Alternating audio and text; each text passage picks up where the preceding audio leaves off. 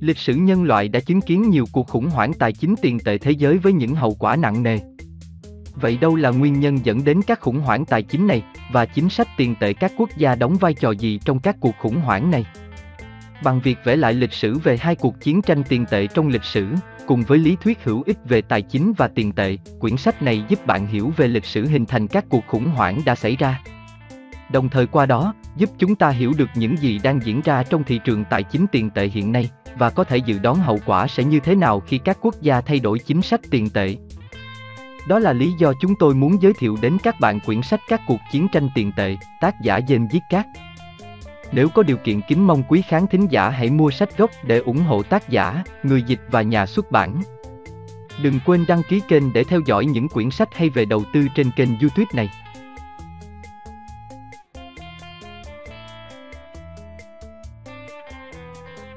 7. Giải pháp của nhóm G20 Tôi nói đơn giản thế này, có thể có mâu thuẫn giữa các lợi ích của giới tài chính và các lợi ích của giới chính trị.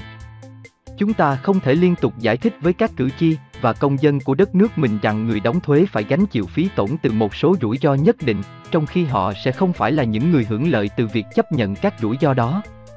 Angela Merkel, Thủ tướng Đức, phát biểu tại hội nghị thượng đỉnh G20 tháng 11 năm 2010. Nhóm 20 nền kinh tế lớn, Group of 20, thường được gọi tắt là nhóm G20, là một tổ chức đặc biệt và đầy quyền lực được thành lập nhằm giải quyết các vấn đề toàn cầu khi chưa có một chính phủ toàn cầu thực sự.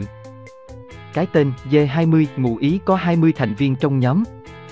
Đây là sự kết hợp giữa 7 nền kinh tế lớn nhất thế giới, nhóm G7 bao gồm Hoa Kỳ, Canada, Pháp, Đức, Anh, Italy, Nhật Bản, và một số nền kinh tế tăng trưởng nhanh, mới nổi, chẳng hạn như Brazil, Trung Quốc, Hàn Quốc, Mexico, Ấn Độ và Indonesia.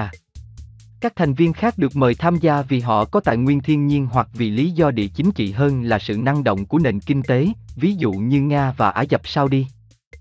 Một số thành viên khác nữa lại được mời gia nhập nhóm G20 để tạo đối trọng cân bằng về địa lý, bao gồm Australia, Nam Phi, Thổ Nhĩ Kỳ và Argentina. Liên minh châu Âu, mặc dù không phải là một quốc gia, cũng được mời gia nhập để bổ sung thêm cho nhóm bởi vì ngân hàng trung ương của liên minh này là tổ chức phát hành một trong các loại tiền tệ được dự trữ trên toàn cầu. Một số nền kinh tế nặng ký khác chẳng hạn như Tây Ban Nha, Hà Lan và Na Uy đã chính thức rời bỏ G20, nhưng các quốc gia này đôi khi vẫn được mời đến họp bởi vì họ vẫn đóng vai trò quan trọng về kinh tế. Có lẽ tên gọi G20 và các thân hữu sẽ là thích hợp hơn. Nhóm G20 vận hành theo nhiều cấp độ. Hàng năm, nhóm này tổ chức nhiều phiên họp để các vị bộ trưởng tài chính và lãnh đạo các ngân hàng trung ương cùng thảo luận về các vấn đề kỹ thuật. Cố gắng đạt được sự đồng thuận trong một số mục tiêu nhất định và cách triển khai. Tuy nhiên, các phiên họp quan trọng nhất là các hội nghị thượng đỉnh dành cho những nhà lãnh đạo quốc gia, theo đó những vị tổng thống, thủ tướng và quốc vương định kỳ họp lại để thảo luận về các vấn đề tài chính toàn cầu, chú trọng đến cấu trúc của hệ thống tiền tệ quốc tế và yêu cầu hạn chế các cuộc chiến tranh tiền tệ. Cũng tại các hội nghị thượng đỉnh như thế này, trong khuôn khổ hội họp chính thức và trao đổi hành lang không chính thức, các nhà lãnh đạo cùng thương lượng để hình thành nên hệ thống tài chính toàn cầu. Ngồi xen kẽ giữa các nguyên thủ quốc gia trong phiên họp là những quan chức nhà nước giúp việc cho họ. Đó là nhóm các chuyên gia kỹ thuật trong lĩnh vực tài chính quốc tế, đóng vai trò trợ thủ cho các nhà lãnh đạo với việc chuẩn bị chương trình nghị sự, cung cấp những kết quả nghiên cứu và giải thích rõ những nội dung còn tối nghĩa khi các nhà lãnh đạo trao đổi với nhau. Mọi quan điểm về giải pháp dành cho các cuộc chiến tranh tiền tệ đều coi định hướng của nhóm G20 như một yếu tố then chốt. Sự tham gia của Trung Quốc vào nhóm G20 là hoàn toàn phù hợp.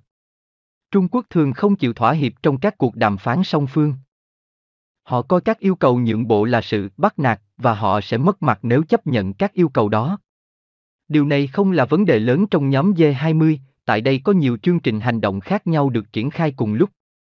Các thành viên nhỏ vẫn có cơ hội được cả nhóm lắng nghe quan điểm bởi vì họ không thể tự mình tác động đến tất cả các thị trường. Hoa Kỳ được thuận lợi vì có nhiều đồng minh trong phòng họp và không mang tiếng là đơn phương hành động. Rõ ràng G20 tạo thuận lợi cho tất cả các bên tham gia. Tổng thống Hoa Kỳ George W. Bush và Tổng thống Pháp Nicolas Sarkozy chính là hai tác nhân chủ chốt để thay đổi G20, từ hội nghị các bộ trưởng tài chính, bắt đầu từ năm 1999, trở thành hội nghị của các nhà lãnh đạo quốc gia, từ năm 2008 trở về sau. Ngay sau vụ sụp đổ của Lehman Brothers và AIG hồi tháng 9 năm 2008, mọi quan tâm chú ý đều đổ dồn về phiên họp G20 giữa các bộ trưởng tài chính trong tháng 11. Cơn hoảng loạn 2008 là một trong các thảm họa tài chính tồi tệ nhất trong lịch sử và không thể phủ nhận vai trò của Trung Quốc như một trong những nhà đầu tư lớn nhất thế giới và có tiềm năng giải cứu vốn. Vào thời điểm này, nhóm G7 đang dẫn dắt diễn đàn điều phối kinh tế, nhưng Trung Quốc không phải thành viên G7. Thực ra, Sakori và Bush đã đóng lại phim Hàm cá mập trong đoạn một nhân vật, diễn viên Joy Söder thủ vai, nói với một người khác, do bớt so thủ vai, sau khi anh lần đầu tiên nhìn thấy con cá mập, chúng ta cần một chiếc thuyền lớn hơn. G20 là chiếc thuyền lớn hơn G7, xét về góc độ chính trị và tài chính. Tháng 11 năm 2008, Tổng thống Bút triệu tập hội nghị thượng đỉnh G20, thảo luận về các thị trường tài chính và nền kinh tế thế giới. Hội nghị này có sự tham gia đầy đủ của các nguyên thủ quốc gia thành viên, các tổng thống, thủ tướng hoặc quốc vương. Ngay lập tức, nhóm G20 được chuyển đổi từ góc độ kỹ thuật giữa các bộ trưởng tài chính để trở thành tập hợp của các nhà lãnh đạo có quyền lực nhất thế giới. Khác hẳn với nhiều hội nghị thượng đỉnh khu vực khác, hội nghị này quy tụ được đại diện của mọi vùng miền trên trái đất.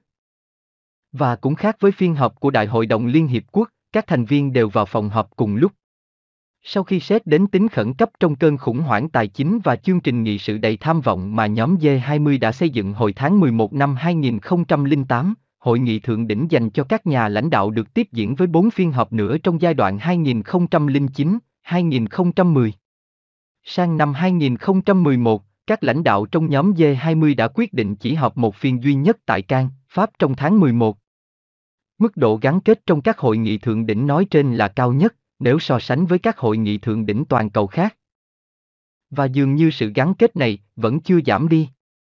Cách thức vận hành của nhóm G20 hoàn toàn phù hợp với phương pháp làm việc của Bộ trưởng Bộ Ngân khố Hoa Kỳ Timothy Geithner, điều mà ông gọi là quyền triệu tập. Tác giả David Rothkopf đã làm sáng tỏ khái niệm này thông qua nội dung phỏng vấn dành cho Geithner được trình bày trong quyển sách Superlat, tạm dịch siêu đẳng cấp, viết về các tập quán của giới tinh hoa quyền lực toàn cầu. Năm 2006, khi còn đang giữ chức Chủ tịch Cục Dự trữ Liên bang New York, Geithner đã nói với Rothkopf, Nơi đây chúng tôi có một thứ quyền lực gọi là quyền triệu tập. Nó không liên quan gì với những quyền lực được trao cho tổ chức này, Fed New York. Tôi nghĩ rằng tiền đề cho các lập luận theo sau là bạn phải có một quy trình liên lạc và mang tính cộng tác. Điều này không có nghĩa là bao hàm tất cả mọi thứ, mà chỉ cần đạt một số lượng tới hạn của các thành viên phù hợp. Ta sẽ có một thế giới gắn kết bền chặt hơn. Nếu bạn chỉ tập trung vào một số lượng hạn chế với 10 hoặc 20 định chế lớn, nhưng các định chế này có tầm bao phủ toàn cầu, thì bạn đã có thể làm được rất nhiều. Khái niệm quyền triệu tập của dây thơ cho rằng, trong cơn khủng hoảng, người ta có thể triệu tập một đại hội bất thường với sự tham gia của các thành viên phù hợp, từ đó có thể xác định được vấn đề phát sinh. Các thành viên này sẽ thống nhất một chương trình làm việc, phân bổ các nhiệm vụ, sử dụng nhân lực và nhóm họp lại sau một khoảng thời gian thích hợp, có thể là một ngày hoặc một tháng tùy mức độ khẩn cấp của tình hình. Tiến độ thực hiện sẽ được báo cáo lại và sau đó các mục tiêu mới sẽ được đề ra, không cần đến các bộ máy quan liêu hoặc khâu quản trị cứng nhắc sẵn có. Dây thơ đã học hỏi được quy trình này khi cuộc khủng hoảng tài chính châu Á năm 1997 trở nên sâu sắc. Ông đã hiểu ra một lần nữa sau khi quy trình này được ứng dụng thành công trong cuộc giải cứu công ty quản lý vốn dài hạn, Long Term Capital Management, trong năm 1998. Trong cuộc khủng hoảng đó, các nhà lãnh đạo của 14 gia đình, tức là những ngân hàng chính trong thời điểm đó, đã ngồi lại cùng nhau bàn bạc, khi chưa có một khuôn mẫu chung nào cả, ngoại trừ các kiến thức về cơn hoảng loạn năm 1907, và trong vòng 72 giờ làm việc đã thống nhất được một gói giải cứu bằng tiền mặt trị giá 3,6 tỷ đô la nhằm không để cho các thị trường vốn sụp đổ. Năm 2008, khi làm chủ tịch Cục Dự trữ Liên bang tại New York, Gaither lại vận dụng quyền triệu tập khi chính phủ Mỹ triển khai những giải pháp tình thế đối với sự thất bại của Bear Stearns, Fannie Mae và Freddie Mac từ tháng 3 tới tháng 7 năm 2008. Khi cơn hoảng loạn 2008 đạt đỉnh cao trong tháng 9, các định chế then chốt đã vận dụng quyền triệu tập một cách hiệu quả. Cuộc họp các nhà lãnh đạo G20 lần đầu tiên, hồi tháng 11 năm 2008, có thể được hiểu là một dạng thức của quyền triệu tập theo khái niệm của dây thơ, nhưng với quy mô lớn mạnh hơn nhiều. Hoa Kỳ đã chọn lựa để đưa ra gợi ý về tầm nhìn của nhóm G20, một sự thương lượng lớn trên quy mô toàn cầu. Điều mà dây thơ đã từng đặt ra với cái tên tái lập cân bằng. Để hiểu được sự tái lập cân bằng và tại sao điều này lại có ý nghĩa then chốt đối với sự tăng trưởng của nền kinh tế Mỹ, chúng ta không thể bỏ qua các bộ phận cấu thành nên tổng sản phẩm quốc nội GDP. GDP Hoa Kỳ đã tăng trưởng lên khoảng 14,9 nghìn tỷ đô la vào đầu năm 2011, trong đó tiêu dùng chiếm 71%, đầu tư 12%, chi tiêu công là 20% và, trừ đi, xuất khẩu dòng 3%. Giá trị này cao hơn thành quả của nền kinh tế Mỹ trước giai đoạn suy thoái 2007. Nhưng tăng trưởng như thế này là chưa đủ nhanh để giảm đáng kể số lượng người thất nghiệp vốn đã rất cao từ đầu năm 2009. Liệu pháp truyền thống cho một nền kinh tế suy yếu của Hoa Kỳ vẫn là người tiêu dùng. Chi tiêu của chính phủ và đầu tư có thể đóng vai trò nhất định, nhưng người tiêu dùng Hoa Kỳ luôn luôn là yếu tố then chốt để phục hồi nền kinh tế khi tiêu dùng chiếm 70% GDP hoặc hơn. Sự kết hợp giữa các mức lãi suất thấp, điều kiện cho vay dễ dàng, các hiệu ứng từ một thị trường chứng khoán đang đi lên và vay nợ thông qua thẻ tín dụng trong quá khứ đã từng đủ mạnh để giúp người tiêu dùng không còn lo sợ nữa, từ đó thúc đẩy nền kinh tế phát triển trở lại. Nhưng ngày nay thì kịch bản trên đã hết tác dụng. Người tiêu dùng đã vay mượn quá mức và phải gánh chịu sức ép lớn.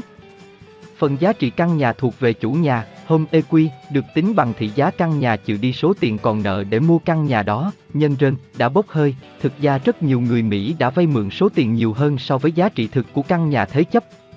Họ phải chịu sức ép khi tỷ lệ thất nghiệp cao, sắp tới lúc nghỉ hưu và học phí cho con cái. Và dường như người tiêu dùng còn phải chịu đựng tình cảnh này trong nhiều năm nữa. Trên lý thuyết thì hoạt động đầu tư có thể được mở rộng, nhưng đầu tư vào các nhà máy và trang thiết bị sẽ trở nên vô nghĩa nếu người tiêu dùng không mua các hàng hóa dịch vụ được tạo ra từ đó.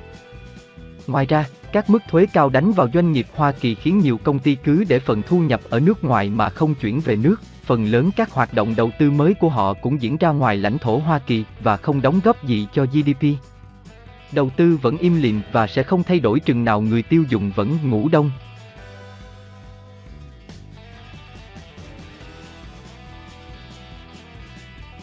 Khi người tiêu dùng án binh bất động và hoạt động đầu tư suy yếu, những người theo trường phái Keynes trong chính quyền Bush và Obama đã quay sang sử dụng chi tiêu công để kích thích kinh tế. Tuy nhiên, sau khi cả bốn chương trình kích thích kinh tế từ năm 2008 đến năm 2010 đều không tạo được mạng lưới công ăn việc làm mới thì người ta bắt đầu thay đổi quan điểm về chi tiêu công. Sự thay đổi này được khuấy động bởi phong trào tiệc trà, những mối đe dọa khi Hoa Kỳ bị các tổ chức đánh giá mức độ tin cậy thấp hơn và làn sóng chiến thắng của đảng Cộng Hòa trong cuộc bầu cử giữa nhiệm kỳ năm 2010. Rõ ràng là người dân Mỹ muốn có ai đó đóng hầu bao của chú Sam lại. Chúng ta hiện chưa biết được sự cắt giảm chi tiêu này sẽ đến mức độ nào, nhưng rõ ràng là phương pháp tăng chi tiêu công đã bị gạt ra khỏi chương trình nghị sự. Vậy là với phép loại suy, chính quyền Obama có thể nhìn thấy rằng khi tiêu dùng, đầu tư và chi tiêu công đều không hiệu quả, thì cách duy nhất để phát triển kinh tế là xuất khẩu dòng, chứ không còn gì khác. Trong diễn văn hàng năm trước Quốc hội Mỹ ngày 27 tháng 1 năm 2010, Tổng thống Obama trình bày sáng kiến quốc gia về xuất khẩu, dự kiến tăng gấp đôi giá trị xuất khẩu của Hoa Kỳ trong 5 năm. Đạt được thành quả này sẽ tạo nên các tác động sâu sắc. Giá trị xuất khẩu tăng gấp đôi có thể góp thêm 1,3% cho GDP Hoa Kỳ, tỷ lệ tăng trưởng kinh tế hàng năm sẽ từ 2,6% lên 3,9% hoặc cao hơn, có thể đủ để chặn đứng nạn thất nghiệp. Xuất khẩu tăng gấp đôi là một mục tiêu xứng đáng đặt ra, nếu khả thi. Nhưng liệu có khả thi hay không? Nếu khả thi, thì đâu là cái giá phải trả dành cho những đối tác thương mại của chúng ta và sự phát triển cân bằng trên toàn cầu sẽ như thế nào?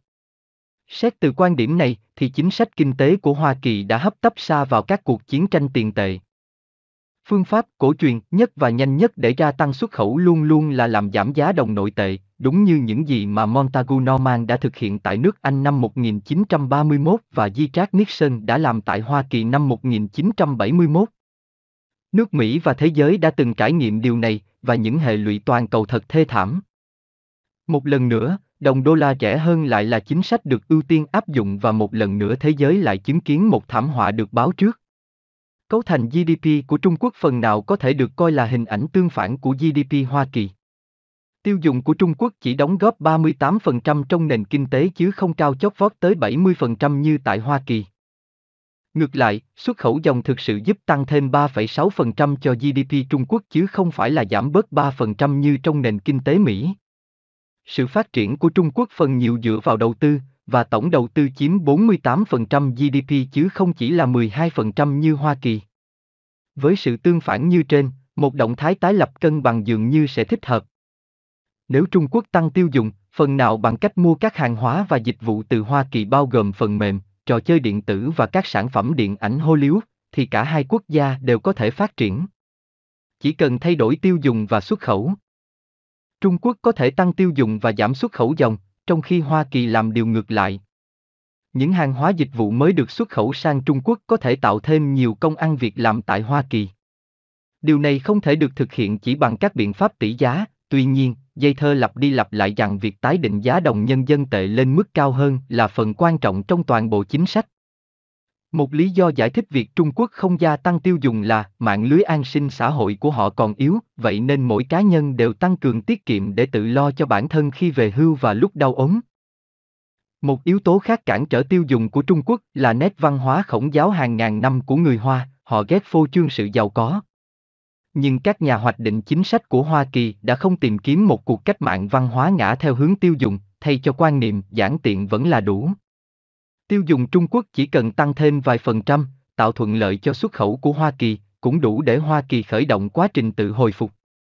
Đây là một dạng tái lập cân bằng kỳ lạ, việc Trung Quốc gia tăng tiêu dùng và Hoa Kỳ tăng giá trị xuất khẩu dòng sẽ diễn ra với phí tổn hoàn toàn dành cho Trung Quốc.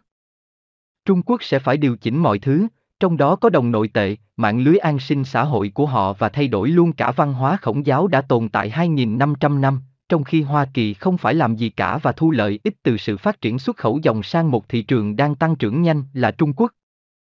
Một trọn lựa quá êm cho nước Mỹ, không đòi hỏi các nỗ lực vật chất nào mà vẫn cải thiện được môi trường kinh doanh bằng cách giảm thuế cho doanh nghiệp và bãi bỏ bớt các quy định, lượng cung tiền phù hợp hoặc khuyến khích tiết kiệm và đầu tư.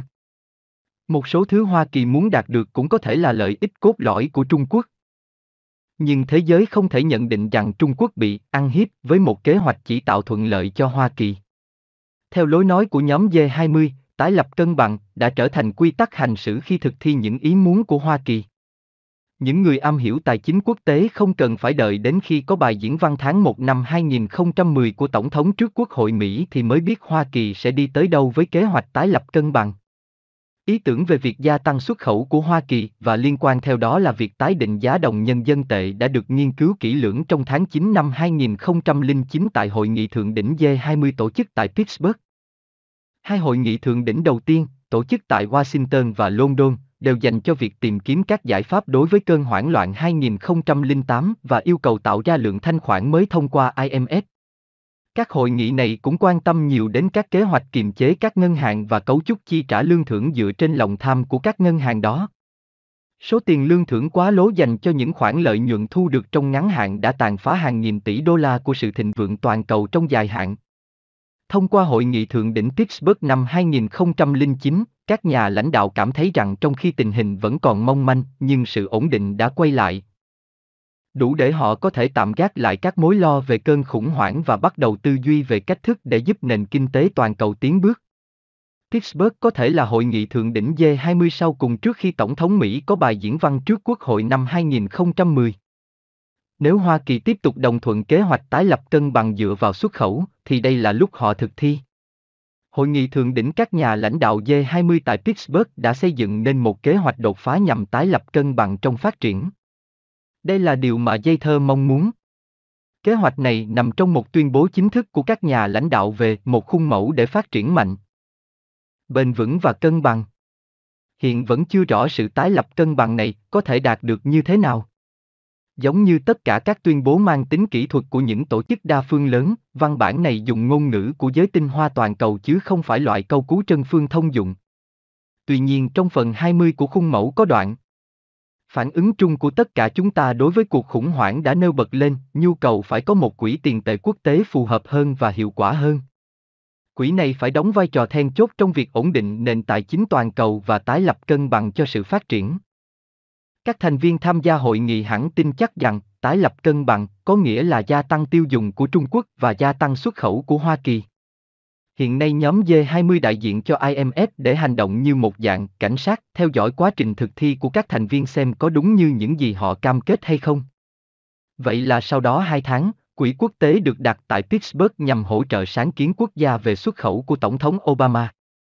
Việc nhóm G20 sử dụng IMF như một văn phòng hành chính, một ban nghiên cứu, một phòng thống kê và một trọng tài về chính sách mà nhóm vừa thuê ngoài là phù hợp với cả hai tổ chức. Nó cho phép nhóm G20 tiếp cận được đội ngũ chuyên gia đông đảo của IMF mà không cần phải tạo dựng và phát triển đội ngũ cho riêng mình. Đối với IMF, việc được thuê làm việc như trên có thể coi là sự ân xá. Mãi đến năm 2006 thì nhiều chuyên gia tiền tệ quốc tế mới đặt câu hỏi nghiêm túc về mục đích và sự tồn tại tiếp theo của IMF. Trong thập niên 1950 và 1960, IMF từng cung cấp tín dụng tạm thời, bridge loan, cho các quốc gia đang gặp khó khăn về cán cân thanh toán tạm thời, để họ duy trì các tỷ giá nội tệ neo chặt với đồng đô la. Trong thập niên 1980 và 1990, tổ chức này đã hỗ trợ nhiều nền kinh tế đang phát triển khi họ phải chịu đựng các khủng hoảng tỷ giá. Bằng cách tài trợ kèm theo các điều kiện khắc nghiệt được thiết kế nên nhằm bảo vệ cho các ngân hàng và trái chủ của nước ngoài.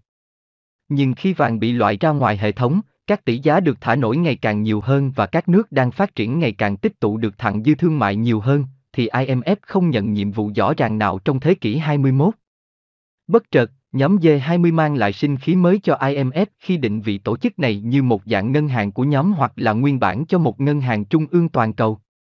Người lãnh đạo đầy tham vọng của IMF, Dominic Strauss, canh, khi đó không thể có gì đáng mừng hơn và ông ta nhiệt tình bắt đầu công việc của một trọng tài toàn cầu. Thổi còi, theo bất cứ chỉ dẫn nào của nhóm G20. Bất chấp sự khởi đầu, sông tụ, cho công cuộc tái lập cân bằng toàn cầu như trên và bất chấp sự ủng hộ của cá nhân Tổng thống Obama, hai hội nghị thượng đỉnh G20 trong năm 2010 đã không mang lại chuyển biến đáng kể nào trong việc thúc đẩy các thành viên thực thi những mục tiêu mà họ đã cam kết từ hội nghị thượng đỉnh Pittsburgh. IMF đã tiến hành tái đánh giá các thực hành của từng quốc gia liên quan, dưới cái gọi là thẩm định song phương, và vẫn trung thành với khung mẫu đã nêu trong thông cáo G20, nhưng các mục tiêu đầy tham vọng về việc tái lập cân bằng vẫn bị phớt lờ. Nhất là từ phía Trung Quốc. Dây thơ đã thẳng thắn phê phán Trung Quốc vì quốc gia này không cho phép việc tái định giá đồng nhân dân tệ tại một mức giá cao hơn. Khi tờ phố Oan Journal phỏng vấn hồi tháng 9 năm 2010 và đặt câu hỏi rằng các động thái của Trung Quốc về việc tái định giá đã là đủ hay chưa, ông trả lời, tất nhiên là chưa đủ, họ đã làm rất, rất ít. Xuất khẩu của Hoa Kỳ có tăng trưởng trong năm 2010, nhưng nguyên nhân chính của sự tăng trưởng này là sự phát triển tại các thị trường mới nổi và nhu cầu đối với các sản phẩm công nghệ cao của Hoa Kỳ, chứ không phải là những thay đổi trong tỷ giá hối đoái. Trung Quốc đã để cho giá nhân dân tệ nhích cao hơn một chút, chủ yếu nhằm giảm nhẹ sự quy kết là một kẻ thao túng tiền tệ từ bộ ngân khố Hoa Kỳ và theo đó có thể khiến Quốc hội Mỹ trừng phạt thương mại. Nhưng sự tăng giá tiền tệ này chưa thể đáp ứng các yêu cầu của dây thơ.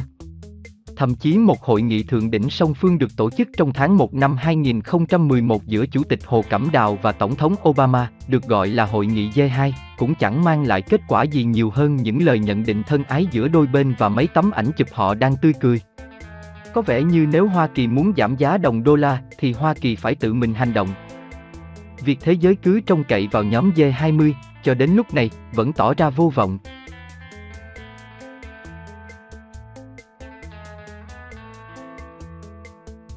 Tuy nhiên, tới tháng 6 năm 2011 Hoa Kỳ trỗi dậy như một người chiến thắng trong cuộc chiến tranh tiền tệ. Giống như những kẻ chiến thắng trong các cuộc chiến tranh từng diễn ra trong lịch sử, Hoa Kỳ lần này cũng sở hữu được một thứ vũ khí bí mật. Vũ khí tài chính đó mang cái tên khá sượng là nới lỏng định lượng ke, còn về căn bản đó là sự gia tăng lượng cung tiền để thổi phồng giá cả của các loại tài sản. Giống như thời 1971, Hoa Kỳ lần này đã tự mình làm suy yếu đồng đô la thông qua lạm phát. Ke là một quả bom chính sách được ném xuống nền kinh tế toàn cầu trong năm 2009 và tiếp theo sau là quả ke 2 cũng được ném vào cuối năm 2010. Chúng tác động nhanh và đáng kể tới hệ thống tiền tệ thế giới. Khi sử dụng biện pháp nới lỏng định lượng để chuyển lạm phát sang nước ngoài, Hoa Kỳ đã cũng lúc làm gia tăng cấu trúc chi phí của hầu hết các quốc gia xuất khẩu mạnh và các nền kinh tế đang tăng trưởng nhanh trên thế giới. Dạng thức giản đơn nhất của việc nới lỏng định lượng là in tiền. Để tạo ra tiền từ không khí, Cục Dự trữ Liên bang mua lại các chứng khoán nợ của Bộ Ngân khố, từ một nhóm các ngân hàng được chọn lọc gọi là các trung gian sơ cấp. Nhóm các trung gian sơ cấp này lại có các khách hàng căn bản trên toàn cầu, bao gồm các quỹ đầu tư quốc gia, SVWS, các ngân hàng trung ương, các quỹ hưu trí, các định chế đầu tư và cả những cá nhân giàu có, tạm gọi là các đại gia. Nhóm trung gian nói trên đóng vai cầu nối giữa Fed và không gian thị trường thông qua việc chào bán đấu giá các khoản nợ mới của Bộ Ngân khố và tạo ra thị trường cho các khoản nợ đã có. Khi muốn giảm lượng cung tiền, Fed bán các loại chứng khoán cho các trung gian sơ cấp. Chứng khoán vào tay nhóm trung gian này và tiền trả cho Fed đơn giản là sẽ biến mất. Ngược lại, khi Fed muốn tăng lượng cung tiền, nó đi mua chứng khoán từ nhóm trung gian, thu về các chứng khoán và trả cho các trung gian bằng lượng tiền mới in. Tiền này vào tài khoản ngân hàng của các trung gian, nơi đó nó có thể hỗ trợ việc tăng lượng cung tiền bởi hệ thống ngân hàng. Việc mua vào và bán ra chứng khoán giữa Fed và các trung gian sơ cấp là hình thái chính yếu của các nghiệp vụ thị trường mở. Mục đích thường thấy của các nghiệp vụ thị trường mở là kiểm soát các lãi suất ngắn hạn, điều mà Fed thường thực hiện theo cách điển hình là mua vào hoặc bán ra các chứng khoán ngắn hạn nhất của Bộ Ngân khố, chẳng hạn như các trái phiếu đáo hạn trong vòng 30 ngày. Nhưng chuyện gì xảy ra khi các mức lãi suất ngắn hạn đã về mức zero và Fed vẫn muốn nới lỏng tiền tệ hơn nữa? Thay vì mua vào các chứng khoán nợ ngắn hạn, Fed có thể mua các trái phiếu trung hạn của Bộ Ngân khố, đáo hạn sau năm, 7 hoặc 10 năm. Cụ thể, trái phiếu 10 năm được dùng làm chuẩn để định giá tài sản thế chấp và các khoản nợ. Khi mua vào các khoản nợ trung hạn, Fed có thể đưa ra các mức lãi suất thấp hơn dành cho các cá nhân đi mua nhà và những doanh nghiệp đi vay, nhằm hy vọng kích thích được nền kinh tế. Ít nhất thì đây cũng là một lý thuyết quen thuộc. Tuy nhiên, trong một thế giới được toàn cầu hóa, các loại tỷ giá giống như hệ thống cầu trượt nước và chúng chuyển động rất nhanh. Chương trình nới lỏng định lượng của Fed không những tác động tới các điều kiện tài chính tại Hoa Kỳ mà còn có ảnh hưởng tại Trung Quốc. Nó là một vũ khí hoàn hảo trong cuộc chiến tranh tiền tệ và Fed biết rõ. Nới lỏng định lượng có tác dụng bởi vì Ngân hàng Nhân dân Trung Quốc đã neo chặt tỷ giá nhân dân tệ, đô la Mỹ. Khi Fed in thêm tiền thông qua chương trình nới lỏng định lượng, phần lớn lượng tiền này tìm đường sang Trung Quốc dưới hình thức thặng dư thương mại hoặc các dòng tiền nóng, đi tìm mức lợi nhuận cao hơn so với mức có thể có tại nội địa Hoa Kỳ. Một khi đồng đô la vào đến Trung Quốc, chúng được Ngân hàng Nhân dân Trung Quốc, Ngân hàng Trung ương, thu vào và đổi lại là đồng nhân dân tệ mới được in. Fed in thêm bao nhiêu tiền? Trung Quốc cũng phải in thêm số lượng tiền tương ứng để duy trì được tỷ giá. Chính sách neo tỷ giá của Trung Quốc được dựa trên một niềm tin sai lầm và niềm hy vọng hảo huyền rằng Fed sẽ không lạm dụng quyền in tiền của nó. Bây giờ thì Fed đang in tiền với cường độ cao. Có một sự khác biệt quan trọng giữa Hoa Kỳ và Trung Quốc. Hoa Kỳ là nền kinh tế phát triển tốc độ chậm và rất ít có khả năng làm phát trong ngắn hạn. Còn Trung Quốc lại là nền kinh tế bùng nổ và đã phục hồi ngoạn mục sau cơn hoảng loạn 2008. Trung Quốc ít có khả năng hơn trong việc hấp thụ được tiền mới in mà không phải gánh chịu nạn lạm phát. Việc in tiền tại Trung Quốc đã nhanh chóng dẫn đến tình trạng giá cả tăng cao trong đất nước này. Trung Quốc đang nhập khẩu lạm phát từ Hoa Kỳ thông qua việc neo chặt tỷ giá, sau khi họ đã xuất khẩu được giảm phát sang Hoa Kỳ cũng với cách thức tương tự. Trong khi việc tái định giá đồng nhân dân tệ được tiến hành chậm rãi vào cuối năm 2010 và đầu năm 2011, mức độ lạm phát của Trung Quốc đã tăng vọt và nhanh chóng vượt mức 5% năm. Vì không chấp nhận tái định giá tiền tệ, Trung Quốc đã phải gánh chịu lạm phát. Kiểu nào thì Hoa Kỳ cũng mãn nguyện, bởi vì việc tái định giá và tình trạng lạm phát đều làm tăng chi phí xuất khẩu của Trung Quốc và giúp Hoa Kỳ nâng cao sức cạnh tranh. Từ tháng 6 năm 2010 đến tháng 1 năm 2011, đồng nhân dân tệ đã được định giá tăng thêm trung bình 4% năm và tỷ lệ lạm phát của Trung Quốc tăng thêm 5% năm, vậy nên tổng cấu trúc chi phí của Trung Quốc tăng thêm 9%. Điều này có nghĩa là trong một vài năm nữa thôi thì đồng đô la sẽ giảm giá 20% so với đồng nhân dân tệ, xét từ góc độ giá cả trong xuất khẩu. Đây đúng là điều mà Thượng nghị sĩ Trúc Sume và các nhà phê bình Hoa Kỳ mong muốn hiện Trung Quốc chưa có chọn lựa nào tốt đẹp. Nếu Trung Quốc vẫn neo chặt tỷ giá tiền tệ, phép cứ in thêm tiền và lạm phát tại Trung Quốc có thể vượt ra ngoài tầm kiểm soát. Nếu Trung Quốc chấp nhận tái định giá, họ có thể kiềm chế được lạm phát, nhưng cấu trúc chi phí của họ sẽ tăng thêm khi so sánh với các loại tiền tệ khác. theo cách nào đi nữa thì Fed và Hoa Kỳ cũng thắng. Trong khi việc tái định giá và vấn đề lạm phát có thể là tương đương nhau nếu xét từ góc độ kinh tế, đều khiến tăng chi phí, chúng vẫn có sự khác biệt quan trọng. Tái định giá, đến một trường mực nào đó, vẫn còn có thể kiểm soát được bởi vì Trung Quốc còn có thể quyết định được thời điểm thay đổi tỷ giá đã neo ngay cả khi phép áp đặt xu hướng chung. Nhưng lạm phát thì khó có thể kiểm soát được. Lạm phát có thể bùng lên từ một lĩnh vực nào đó, chẳng hạn như lương thực hoặc xăng dầu, và nhanh chóng lan rộng ra toàn bộ chuỗi cung ứng theo những cách thức không thể dự báo được. Lạm phát có thể tạo nên những tác động mang tính hành vi và tiếp sức cho chúng theo một chu trình tự vận động, khi các thương nhân và người bán sĩ đồng loạt tăng giá dựa trên suy đoán rằng những người bán khác cũng đang tăng giá. Lạm phát từng là một trong những chất xúc tác cho sự kiện Thiên An Môn hồi tháng 6 năm 1989. Những người thuộc phe bảo thủ Trung Quốc đã mong đợi sự bình ổn trong quan hệ giữa tiền tệ của họ và đồng đô, La Mỹ. Và họ còn hy vọng vẫn giữ được một lượng giá trị ổn định thông qua các khoản nợ lớn của Bộ Ngân khố Hoa Kỳ, đúng như những gì mà châu Âu đã từng trải qua trong thời gian đầu của hệ thống Bretton Woods. Giờ đây họ đã bị phản bội, phép buộc phải ra tay. Khi phải chọn lựa giữa tình trạng lạm phát không thể kiểm soát nổi kéo theo các hệ lụy không thể dự báo được và sự tái định giá đồng nhân dân tệ có thể nằm trong khả năng kiểm soát, Trung Quốc dịch chuyển đều đặn theo hướng tái định giá tiền tệ, khởi động từ tháng 6 năm 2010 và đang tăng tốc tính đến giữa năm 2011. Hoa Kỳ đã thắng một hiệp trong cuộc chiến tranh tiền tệ. Trong một trận đấu quyền anh hạng nặng giữa Hoa Kỳ và Trung Quốc, đây mới chỉ là hiệp thứ nhất trong một trận đánh hứa hẹn kéo dài tới 15 hiệp. Hai võ sĩ vẫn đứng vững, Hoa Kỳ thắng điểm trong hiệp 1, chứ không phải thắng tuyệt đối và hạ đối thủ đo ván. Phép được bố trí ngồi trong góc võ đài của Hoa Kỳ, giống như săn sóc viên đang sẵn sàng xử lý các vết thương sau hiệp thứ nhất. Trung Quốc cũng có sự trợ giúp trong gốc võ đài của họ, đó là sự yểm trợ của những nạn nhân ke khác trên toàn cầu. Chẳng bao lâu nữa thì tiếng chuông báo hiệu hiệp 2 sẽ cất lên thôi. Trong khi các bên tác chiến sử dụng vũ khí trong chiến tranh, thì những bên không tác chiến cũng phải gánh chịu tổn thất liên đới. Và điều này vẫn đúng trong một cuộc chiến tranh tiền tệ. Nạn lạm phát theo mong muốn của Hoa Kỳ không những đã tìm đường vào Trung Quốc mà còn lan đến các thị trường mới nổi nói chung. Thông qua sự kết hợp giữa thặng dư thương mại và dòng tiền nóng nhằm thu lợi nhuận cao hơn, tình trạng lạm phát do Hoa Kỳ in tiền đã nhanh chóng xuất hiện tại Hàn Quốc, Brazil, Indonesia, Thái Lan, Việt Nam và một số nơi khác nữa. Chủ tịch Cục Dự trữ Liên bang Bernan vô tư đổ lỗi cho nạn nhân khi ông nhận định rằng các quốc gia nói trên không thể quy trách nhiệm cho ai khác mà phải tự nhận lỗi về mình, bởi vì họ đã từ chối không tăng giá các loại nội tệ của mình so với đô la Mỹ nhằm giảm bớt thặng dư và khiến dòng tiền nóng chảy chậm lại. Với giọng điệu nhẹ nhàng an ủi của các quan chức ngân hàng trung ương, Bernan đã nói. Những người xây dựng chính sách của các thị trường mới nổi có nhiều công cụ mạnh để họ có thể quản lý nền kinh tế của mình và ngăn chặn không cho phát triển quá nóng, trong đó bao gồm khả năng điều chỉnh tỷ giá. Yêu cầu cần phải phục hồi tại các thị trường mới nổi đã góp phần quan trọng vào tình trạng giá cả toàn cầu tăng vọt như gần đây. Một cách tổng quát hơn, việc một số quốc gia vẫn giữ chặt giá trị tiền tệ của họ ở mức thấp đã góp phần tạo nên một mô hình chi tiêu không cân bằng và không bền vững trên toàn cầu.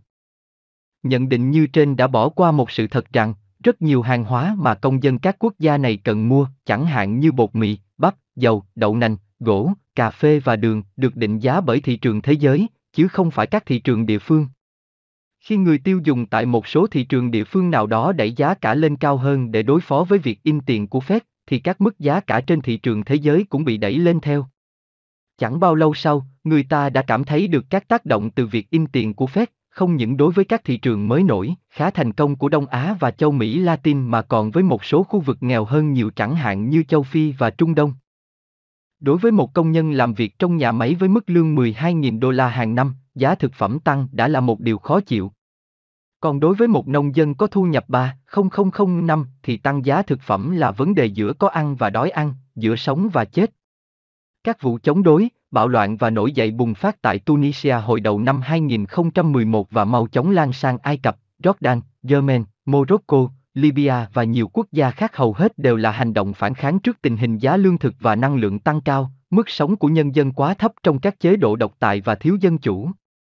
Các quốc gia vùng Trung Đông đã vắt kiệt ngân sách để trợ giá cho những hàng hóa thiết yếu, bánh mì chẳng hạn, nhằm hạn chế các tác động tồi tệ nhất từ cuộc lạm phát.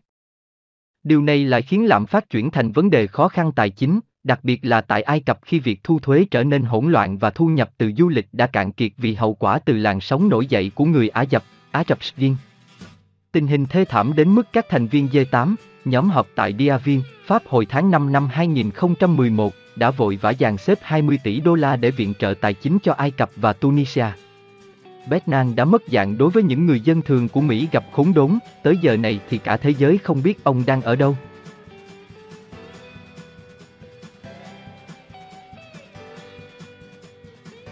Hiện vẫn chưa thể biết được liệu nhóm G20 có thể làm Hoa Kỳ thay đổi định hướng trong các chính sách tài chính và tiền tệ hay không. Các chính sách hiện hành của Mỹ vẫn đang làm cho cả thế giới tràn ngập đồng đô la và gây nên cuộc lạm phát toàn cầu đối với giá thực phẩm và năng lượng. Về phần mình, Hoa Kỳ kiếm tìm một số đồng minh trong nhóm G20, chẳng hạn như Pháp và Brazil, để gây sức ép đòi Trung Quốc tái định giá tiền tệ. Mỹ cho rằng mọi bên khác, châu Âu, khu vực Bắc Mỹ và Mỹ Latin đều có thể phát triển xuất khẩu và tăng trưởng nếu Trung Quốc tái định giá đồng nhân dân tệ và gia tăng tiêu dùng quốc nội. Điều này có thể đúng trên lý thuyết, nhưng hiện nay chiến lược của Hoa Kỳ làm tràn ngập cả thế giới với đồng đô la dường như đã gây tai hại không nhỏ. Trung Quốc và Hoa Kỳ đang chơi với nhau, cho con gà, trên quy mô toàn cầu, Trung Quốc bám chắc vào mô hình xuất khẩu hiện có của mình và Hoa Kỳ cố gắng thổi phồng các chi phí xuất khẩu hiện là lợi thế của Trung Quốc.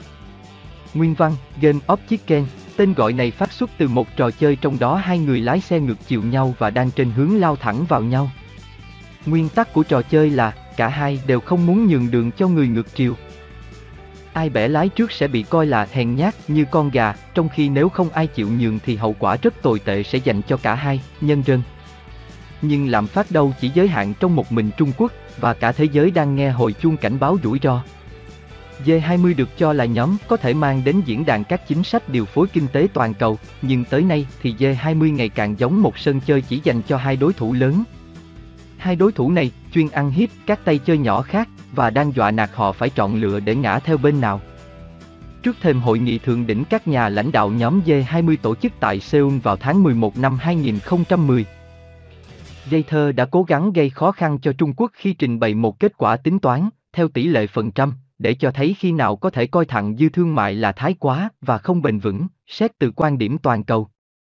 Một cách tổng quát thì theo tính toán này, bất cứ lượng thặng dư thương mại nào cao hơn 4% GDP đều có thể được coi là dấu hiệu cho thấy tiền tệ của nước có thặng dư, cần phải được tái định giá nhằm điều chỉnh lại hoạt động thương mại, chuyển từ quốc gia có thặng dư sang nơi nào đang bị thâm hụt, ví dụ Hoa Kỳ.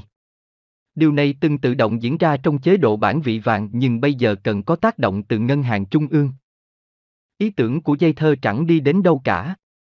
Ông muốn nhắm vào mục tiêu Trung Quốc, nhưng không may ở chỗ nếu đi theo lý thuyết này thì Đức cũng trở thành mục tiêu, thặng dư thương mại của Đức cũng lớn không kém gì thặng dư của Trung Quốc nếu tính theo phần trăm GDP.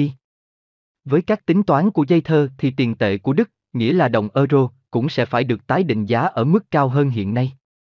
Đây là điều mà nước Đức cũng như phần còn lại của châu Âu không hề mong muốn, nền kinh tế mới hồi phục còn chưa vững vàng, cấu trúc yếu kém trong hệ thống ngân hàng và tầm quan trọng của nền xuất khẩu Đức đối với vấn đề công ăn việc làm của châu Âu.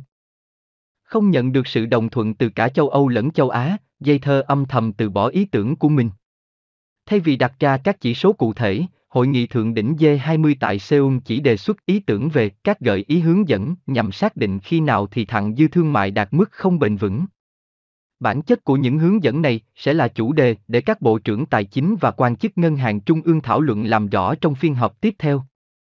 Tháng 2 năm 2011, các bộ trưởng và quan chức ngân hàng đã họp tại Paris và thống nhất trên nguyên tắc về các yếu tố không bền vững, bao gồm cả một số chỉ báo, nhưng họ chưa đồng thuận cụ thể về mức độ cho từng chỉ báo, bao nhiêu là chấp nhận được trong hệ thống các nội dung hướng dẫn. Quá trình định lượng lại được dành cho phiên họp tháng 4 cùng năm và toàn bộ quy trình sẽ được đệ trình để các nhà lãnh đạo G20 phê duyệt trong hội nghị thường niên tổ chức tại Cannes vào tháng 11 năm 2011. Trong khi đó, việc ủy quyền để IMF đóng vai trò giám sát của nhóm G20 vẫn tiếp tục diễn biến nhanh.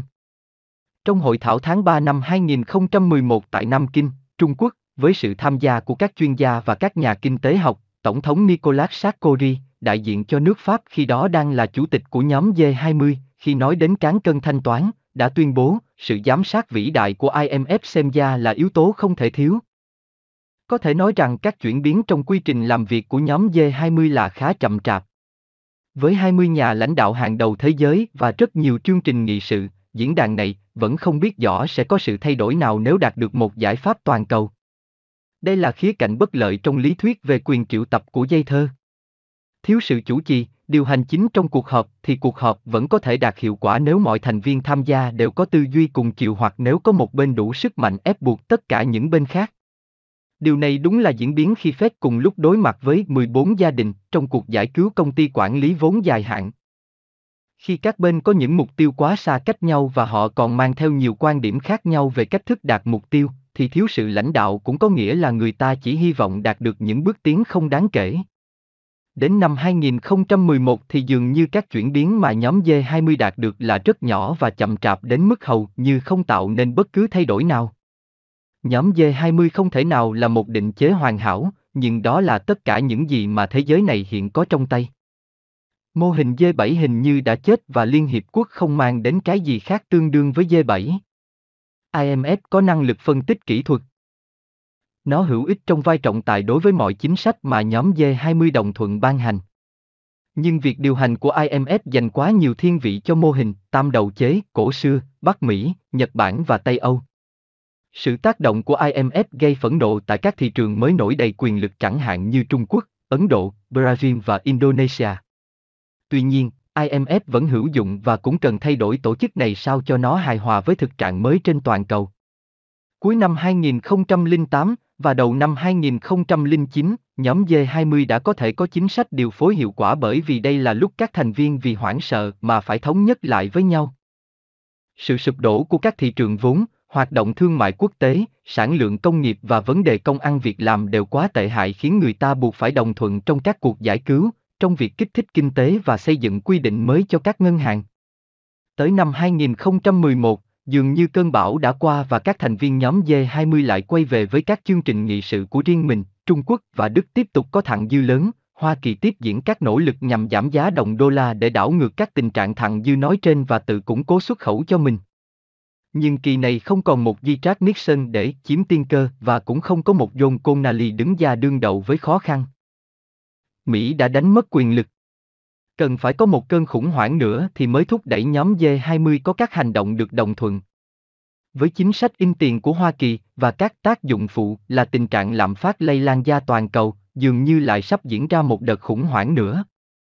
Cuộc khủng hoảng đó đã đến sau sự kiện gây chấn động gần thành phố Sendai, Nhật Bản, vào buổi trưa ngày 11 tháng 3 năm 2011. Đó là trận động đất cường độ 9.0 theo thang Moment và ngay sau đó là sóng thần cao 10 mét đã tàn phá vùng duyên hải đông bắc nước Nhật, khiến hàng ngàn người chết, nhấn chìm tất cả các thị trấn và làng mạc. Phá hủy nhiều cơ sở hạ tầng, cảng, tàu cá, nông trại, cầu đường và viễn thông. Sau đó vài ngày, thảm họa hạt nhân tồi tệ nhất từ sau vụ Chernobyl lại diễn ra tại một nhà máy điện hạt nhân gần Sendai, năng lượng hạt nhân dò dỉ tại nhiều lò phản ứng và chất phóng xạ làm công chúng hải sợ.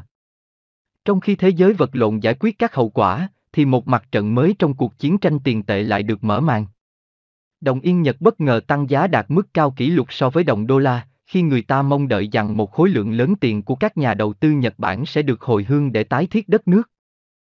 Nhật Bản đã nắm giữ lượng tài sản trị giá hơn 2.000 tỷ đô la bên ngoài lãnh thổ, phần lớn tại Hoa Kỳ, và có lượng dự trữ được định giá bằng đô la đạt hơn 850 tỷ. Một phần tài sản này sẽ được bán theo mức giá tính bằng đô la, rồi đổi sang đồng yên và dịch chuyển về Nhật Bản để thanh toán cho công cuộc tái xây dựng. Đồng yên tăng giá vì người ta dự đoán sẽ có lượng tiền đô la lớn được bán ra để mua lại đồng yên. Theo quan điểm của nước Mỹ, đồng yên tăng giá tương đối so với đô la là điều thuận lợi cho các mục tiêu của nước Mỹ, còn phía Nhật Bản lại muốn điều ngược lại. Nền kinh tế Nhật Bản đang đối mặt với một thảm họa, và một đồng yên giá rẻ sẽ giúp Nhật Bản phát triển được xuất khẩu, khôi phục được nền kinh tế. Thảm họa kinh tế này của Nhật Bản là rất lớn, hiện nay Nhật Bản quan tâm đến việc hạ giá đồng yên trước rồi mới xem xét đối phó với chính sách hạ giá đồng đô la của Hoa Kỳ sau. Không thể phủ nhận rằng Nhật Bản đang có nhu cầu khẩn cấp trong việc chuyển đổi các tài sản được định giá bằng đô la Mỹ của họ thành tiền mặt nhằm xây dựng lại đất nước, điều này đẩy giá đồng yên lên cao hơn. Chỉ có sự can thiệp từ ngân hàng trung ương mới đủ mạnh để đẩy lùi cơn lũ đồng yên đang tràn ngược về Nhật Bản. Mối tương quan giữa đồng yên và đô la, là quan hệ tiền tệ đặc thù và lẽ ra G20 phải có động thái đối với vấn đề này. Vậy mà nhóm G20 lại chẳng tổ chức cuộc họp nào để thảo luận. Bộ ba, Đại ra Ngân hàng Trung ương của Hoa Kỳ, Nhật Bản và Liên minh châu Âu sẽ phải tự tìm cách xử lý. Dưới lá cờ của nhóm G7, Bộ trưởng Tài chính Pháp Christine Lagarde đã gọi điện thoại cho Bộ trưởng Ngân khố Hoa Kỳ dây thơ ngày 17 tháng 3 năm 2011 để khởi xướng một đợt tấn công được dàn xếp nhắm vào đồng yên Nhật. Sau khi có sự tư vấn từ các quan chức ngân hàng trung ương chịu trách nhiệm can thiệp và một báo cáo nhanh trình lên Tổng thống Obama. Cuộc tấn công vào đồng yên được mở màn vào sáng ngày 18 tháng 3 năm 2011. Đợt tấn công này bao gồm động thái bán phá giá đồng yên trên quy mô lớn được thực thi bởi các ngân hàng trung ương và việc mua vào tương ứng đối với đô la Mỹ, euro, franc Thụy Sĩ và một số loại tiền tệ khác. Nó diễn ra trên toàn thế giới và xuyên qua các múi giờ khi các thị trường của Liên minh châu Âu và New York mở cửa. Sự can thiệp của các ngân hàng trung ương lần này đã thành công, và đến cuối ngày 18 tháng 3 thì đồng yên đã bị đẩy giá xuống, trở về mức bình thường so với đô la. Sự khéo tay của Lagarde khi can thiệp vào đồng yên đã củng cố thêm cho danh tiếng sẵn có của bà, một nhà quản lý khủng hoảng tài ba trong cơn hoảng loạn 2008 và trong giai đoạn đầu của đợt khủng hoảng nợ công, đồng euro, trong năm 2010. Bà đã trở thành người có nhiều khả năng được chọn nhất để thay thế cho Dominic Strauss-Kahn đang mất tín nhiệm trong vai trò chủ tịch IMF vào tháng 6 năm 2011. Nếu nhóm G20 giống như một quân lực hùng hậu thì nhóm G7 đã chứng minh rằng họ có thể đóng vai trò của lực lượng đặc nhiệm, hành động nhanh gọn và kín đáo nhằm đạt mục tiêu trong phạm vi hẹp. Nhóm G7 ít nhất cũng đã tạm thời làm tình hình đổi chiều. Tuy nhiên, dòng lũ đồng yên tràn về quê hương Nhật Bản vẫn chưa bị triệt tiêu hoàn toàn từ đầu nguồn, và vẫn còn nhiều nhà đầu cơ thu lợi được từ hiện tượng này. Trước mắt, tình hình tái hiện những tháng ngày tồi tệ trong thập niên 1970 và 1980 khi một nhóm nhỏ các ngân hàng đã chặn đứng được sự đầu cơ và sức ép căn bản đối với việc tái định giá. Trong một chương trình hành động lớn hơn, nhu cầu có một đồng yên Nhật yếu hơn sẽ được xếp sau kế hoạch của Mỹ để có một đồng đô la yếu. Câu chuyện kinh điển làm nghèo nhà hàng xóm trong cuộc thi đua định giá thấp tiền tệ đã mang bộ mặt mới. Hiện nay, ngoài Trung Quốc, Hoa Kỳ và Liên minh châu Âu đều muốn hạ giá các loại tiền tệ của mình, thì còn có thêm Nhật Bản cũng muốn giảm giá đồng yên. Trong quá khứ Nhật Bản từng sẵn lòng hợp tác với Hoa Kỳ nhằm xây dựng một đồng yên mạnh hơn. Không phải tất cả đều có thể đồng loạt giảm giá, phải có người trước kẻ sau. Suy cho cùng, Cuộc đấu tranh giữa đô la và yên sẽ được cộng thêm vào cuộc chiến đô la, nhân dân tệ đã có trong chương trình nghị sự của nhóm G20 khi thế giới tìm một giải pháp toàn cầu đối với những vấn nạn tiền tệ.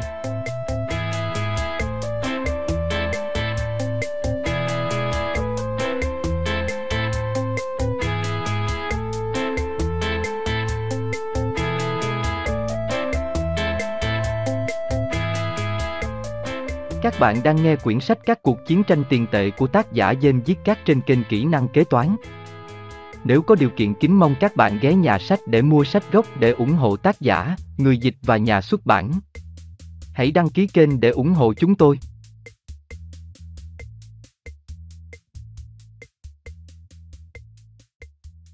Phần 3, cuộc khủng hoảng toàn cầu tiếp theo. 8. Toàn cầu hóa và tư bản nhà nước. Một học thuyết quân sự cho rằng, đừng giả định rằng địch sẽ không đến, mà ta phải luôn luôn sẵn sàng đối phó, đừng cho rằng địch sẽ không tấn công ta, mà ta phải củng cố sức mạnh của chính mình sao cho địch không thể đánh bại được ta. Tôn Tử binh pháp, cuối thế kỷ thứ năm trước công nguyên. Trong lịch sử, mỗi cuộc chiến tranh tiền tệ đều liên quan đến sự định giá thấp để tăng thêm sức cạnh tranh cho các quốc gia, giúp họ hạ thấp cấu trúc chi phí, tăng xuất khẩu, tạo việc làm và thúc đẩy nền kinh tế phát triển mạnh bằng phí tổn của các đối tác thương mại. Đây không phải là tiến trình duy nhất cho các cuộc chiến tranh tiền tệ, mà vẫn còn những kịch bản nắm ngầm tinh xảo hơn theo đó các loại tiền tệ được sử dụng như vũ khí, vũ khí ở đây được hiểu đúng nghĩa đen chứ không phải lối ẩn dụ, để tấn công vào nền kinh tế của đối phương. Có khi chỉ cần sự đe dọa cũng đủ để khiến đối phương nhượng bộ trong các lĩnh vực liên quan đến địa chính trị. Những cuộc tấn công nói trên không những chỉ liên quan đến các chính phủ mà còn dính líu đến các nhóm khủng bố, các băng đảng tội phạm và những tay chơi xấu khác, sử dụng các quỹ đầu tư quốc gia. Các lực lượng đặc biệt, tài sản trí tuệ, tấn công trên không gian ảo, phá hoại và hành động ngầm. Những hành động thao túng tài chính nói trên đều không phải là chủ đề được thảo luận nghiêm túc tại các cuộc họp của nhóm G20. Giá trị tiền tệ của mỗi quốc gia là gót chân Achilles của quốc gia đó. Nếu tiền tệ sụp đổ, mọi thứ khác cũng sụp đổ theo. Trong khi các thị trường ngày nay được gắn kết với nhau thông qua các chiến lược thương mại phức tạp, hầu hết chúng vẫn còn tách biệt nhau, xét theo một trường mực nào đó. Thị trường cổ phiếu có thể sụp đổ, nhưng cùng lúc đó thị trường trái phiếu vẫn có thể bình ổn. Thị trường trái phiếu có thể vỡ tung vì các mức lãi suất tăng cao, nhưng các thị trường hàng hóa khác, bao gồm vàng và dầu mỏ, vẫn có thể có những thành công mới nhờ sự đổ vỡ của thị trường trái phiếu. Luôn luôn có cách kiếm tiền từ một thị trường này trong khi có sự suy giảm tại một thị trường khác. Tuy nhiên, các loại cổ phiếu, trái phiếu, hàng hóa, các công cụ phái sinh và những khoản đầu tư khác đều được định giá theo loại tiền tệ của một quốc gia. Nếu bạn đánh sập hệ thống tiền tệ, bạn đã phá tan mọi thị trường khác và làm quốc gia sụp đổ. Đó là lý do tại sao bản thân tiền tệ lại là mục tiêu cao nhất trong mọi cuộc chiến tranh tài chính. Không may là các mối nguy kể trên lại chưa nhận được sự quan tâm chú ý đúng mức từ ngay bên trong cộng đồng an ninh quốc gia Hoa Kỳ. Bill Gates, dẫn lời trên tờ Washington Times, đã phát biểu rằng các quan chức chính phủ Hoa Kỳ và các nhà phân tích bên ngoài đất nước đều nói rằng Lầu Năm Góc, Bộ Ngân khố và các cơ quan tình báo Mỹ không tích cực nghiên cứu các mối nguy đe dọa quốc gia, các mối nguy này phát xuất từ chiến tranh kinh tế và khủng bố tài chính. Một quan chức đã nhận định rằng không có ai muốn tìm hiểu vấn đề này. Tìm hiểu tổng quát về các nguồn lực của tiến trình toàn cầu hóa và chủ nghĩa tư bản nhà nước, một dạng thức của chủ nghĩa trọng thương có từ thế kỷ 17 theo đó các doanh nghiệp chính là cánh tay quyền lực nối dài của nhà nước, là một bước tiếp cận để hiểu được các mối nguy hiểm lớn mà nền kinh tế thế giới đang phải đối mặt. Chỉ có thể nắm bắt được các mối nguy của chiến tranh tài chính trong bối cảnh của thế giới tài chính hiện nay. Thế giới tài chính này đã lệ thuộc vào sự thành công của tiến trình toàn cầu hóa, sự phát triển của chủ nghĩa tư bản nhà nước và nạn khủng bố triền miên. Chiến tranh tài chính là một dạng chiến tranh không giới hạn, là phương cách được ưa chuộng của những ai có vũ khí yếu hơn, nhưng lại nhiều mánh khóe xảo quyệt hơn.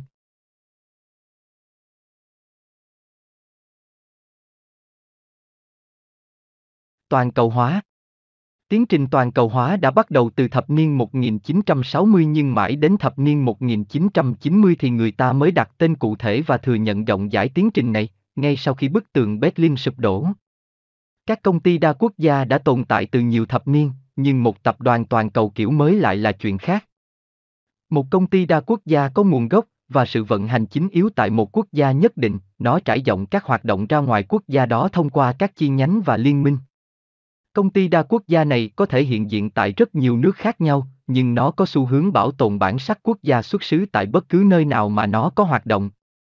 Công ty toàn cầu kiểu mới lại thể hiện đặc trưng khác, đó là yếu tố toàn cầu. Công ty dạng này che giấu bản sắc quốc gia của mình, càng giấu kỹ càng tốt, và tạo dựng nên một bản sắc mới như một thương hiệu toàn cầu mà không hề mang tính quốc gia. Các quyết định về việc chọn vị trí cho các nhà máy và trung tâm phân phối, phát hành cổ phiếu hoặc trái phiếu dưới nhiều loại tiền tệ khác nhau đều dựa trên sự cân nhắc về chi phí, logistics và lợi nhuận, không quan tâm đến việc ưu tiên chọn quốc gia nào làm nguồn gốc xuất xứ. Toàn cầu hóa được phát sinh không phải thông qua sự khởi xướng của bất kỳ chính sách mới nào, mà là thông qua việc bãi bỏ nhiều chính sách cũ. Từ khi Thế chiến thứ hai kết thúc cho đến khi cuộc chiến tranh lạnh đã tàn, thế giới này đã bị phân chia không những chỉ bằng bức màn sắt ngăn cách khối xã hội chủ nghĩa và khối tư bản, mà còn bằng những hạn chế được áp đặt ngay trong nội bộ các quốc gia tư bản. Những hạn chế này bao gồm sự kiểm soát vốn cản trở việc tự do đầu tư xuyên biên giới và các loại thuế áp lên những khoản thanh toán liên quan đến dạng đầu tư này. Các thị trường chứng khoán chỉ giới hạn trong số các doanh nghiệp nội địa và hầu hết các ngân hàng đều không được phép có sự sở hữu của nước ngoài. Các tòa án và giới chính khách đều làm nghiêng sân chơi nhằm tạo thuận lợi cho các cầu thủ đội nhà và sự tôn trọng thực thi các quyền về sở hữu trí tuệ chỉ giải rác đâu đó là cùng. Thế giới khi đó đã bị phân mảnh, có phân biệt đối xử cao độ và rất đắt đỏ đối với các doanh nghiệp có tham vọng quốc tế. Tới cuối thập niên 1990 thì các phí tổn và rào chắn nói trên đều được tháo dỡ. Các hiệp ước giúp giảm thuế suất hoặc miễn thuế. Sự kiểm soát vốn đã nhẹ nhàng hơn, và người ta dễ dàng đưa các quỹ đầu tư vào hoặc ra khỏi một số thị trường nhất định. Khả năng huy động nguồn nhân lực đã được cải thiện hơn và việc tuân thủ những quyền pháp định cũng có thể được dự đoán trước nhiều hơn. Các sàn giao dịch chứng khoán đã bãi bỏ nhiều quy định hạn chế và sáp nhập xuyên biên giới để tạo ra những gã khổng lồ toàn cầu.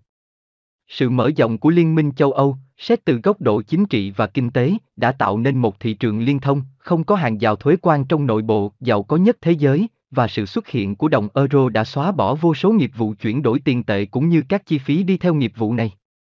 Nga và Trung Quốc nổi lên như các xã hội đang ở giai đoạn đầu của chủ nghĩa tư bản, rất nóng lòng muốn triển khai nhiều chuẩn mực toàn cầu mới, những gì họ đã chứng kiến tại những quốc gia Tây phương. Các bức tường ngăn cách về kinh tế và chính trị đang được hạ thấp xuống, cùng lúc đó công nghệ tạo thuận lợi cho truyền thông và cải thiện năng suất.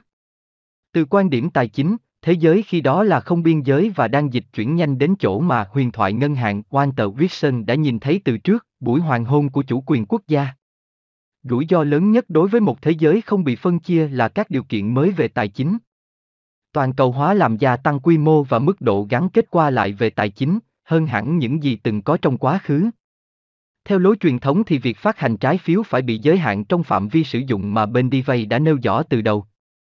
Nhưng đối với các các công cụ phái sinh thì chẳng có giới hạn nào hết. Các công cụ này có thể tạo nên các khoản tiền vô tận chỉ nhờ sự tham chiếu tới chứng khoán cơ sở mà công cụ đó dựa vào. Việc bán lại các khoản nợ vay thế chấp dưới chuẩn tại Nevada sang các ngân hàng Đức sau khi người ta đã gom nhóm lại, cắt lát, tái đóng gói và dán nhãn thẩm định AA đúng là một kỳ công của thời đại. Trong một thế giới được toàn cầu hóa, những gì xưa cũ cũng có thể lại trở thành cái mới.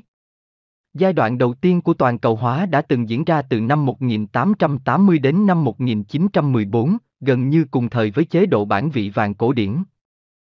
Trong khi từ năm 1989 đến năm 2007 thực sự là giai đoạn 2 của tiến trình này. Trong giai đoạn đầu, các thành tựu thần kỳ là radio, điện thoại và tàu chạy bằng động cơ hơi nước, chứ không phải Internet hay máy bay khổng lồ. Đế quốc Anh khi đó đã điều hành một thị trường nội bộ với duy nhất một loại tiền tệ, nhưng độ lớn không thua kém gì Liên minh châu Âu ngày nay. Năm 1900, Trung Quốc đã mở cửa thương mại và đầu tư, mặc dù vẫn còn các điều khoản miễn cưỡng, còn nước Nga sau cùng cũng từ bỏ mô hình phong kiến già nua và hiện đại hóa ngành công nghiệp, nông nghiệp, và một nước Đức thống nhất đã trở thành một gã khổng lồ trong ngành công nghiệp. Ảnh hưởng từ những phát triển trong ngành tài chính giai đoạn đầu thế kỷ 20 cũng tương tự như những tác động hồi đầu thế kỷ 21. Trái phiếu có thể được phát hành bởi chính phủ Argentina, được bảo lãnh tại London và được giao dịch tại New York. Dầu có thể được lọc tại California và giao sang Nhật Bản theo các khoản tín dụng được cấp bởi các ngân hàng Thượng Hải. Thiết bị tự động in giá chứng khoán, Stock Ticker, mới được phát minh khi đó đã cung cấp thông tin gần như theo chế độ thời gian thực từ sàn chứng khoán New York đến các văn phòng môi giới, có hệ thống liên lạc riêng tại Kansas City và Denver.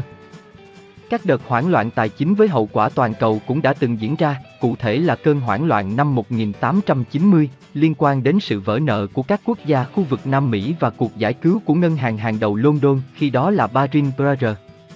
Giai đoạn đầu của tiến trình toàn cầu hóa là khoảng thời gian thịnh vượng, cải tiến và mở rộng thương mại và tích hợp tài chính. Nhưng tháng 8 năm 1914, tất cả đều sụp đổ. Một quan chức ngân hàng London, từ cửa sổ của câu lạc bộ City đứng quan sát tình hình từ đầu mùa hè năm đó và suy ngẫm về tiến trình phát triển trong thời đại của mình, cũng không thể tưởng tượng nổi thảm kịch này. Hệ lụy của nó kéo dài trong 75 năm tiếp theo, Hai cuộc thế chiến, hai cuộc chiến tranh tiền tệ, sự sụp đổ của các đế chế, đại khủng hoảng, sự thảm sát dân Do Thái và cuộc chiến tranh lạnh rồi cũng qua đi để cho một giai đoạn mới của tiến trình toàn cầu hóa lại được bắt đầu. Năm 2011, hệ thống tài chính được toàn cầu hóa đã xuất hiện khắp nơi, còn sự tồn tại của nó thì chưa ai biết trước. Lịch sử đã chứng minh rằng nền văn minh và tiến trình toàn cầu hóa của nó không gì khác hơn là một lớp vỏ mỏng manh che đậy vách đá lởm chởm của sự hỗn loạn,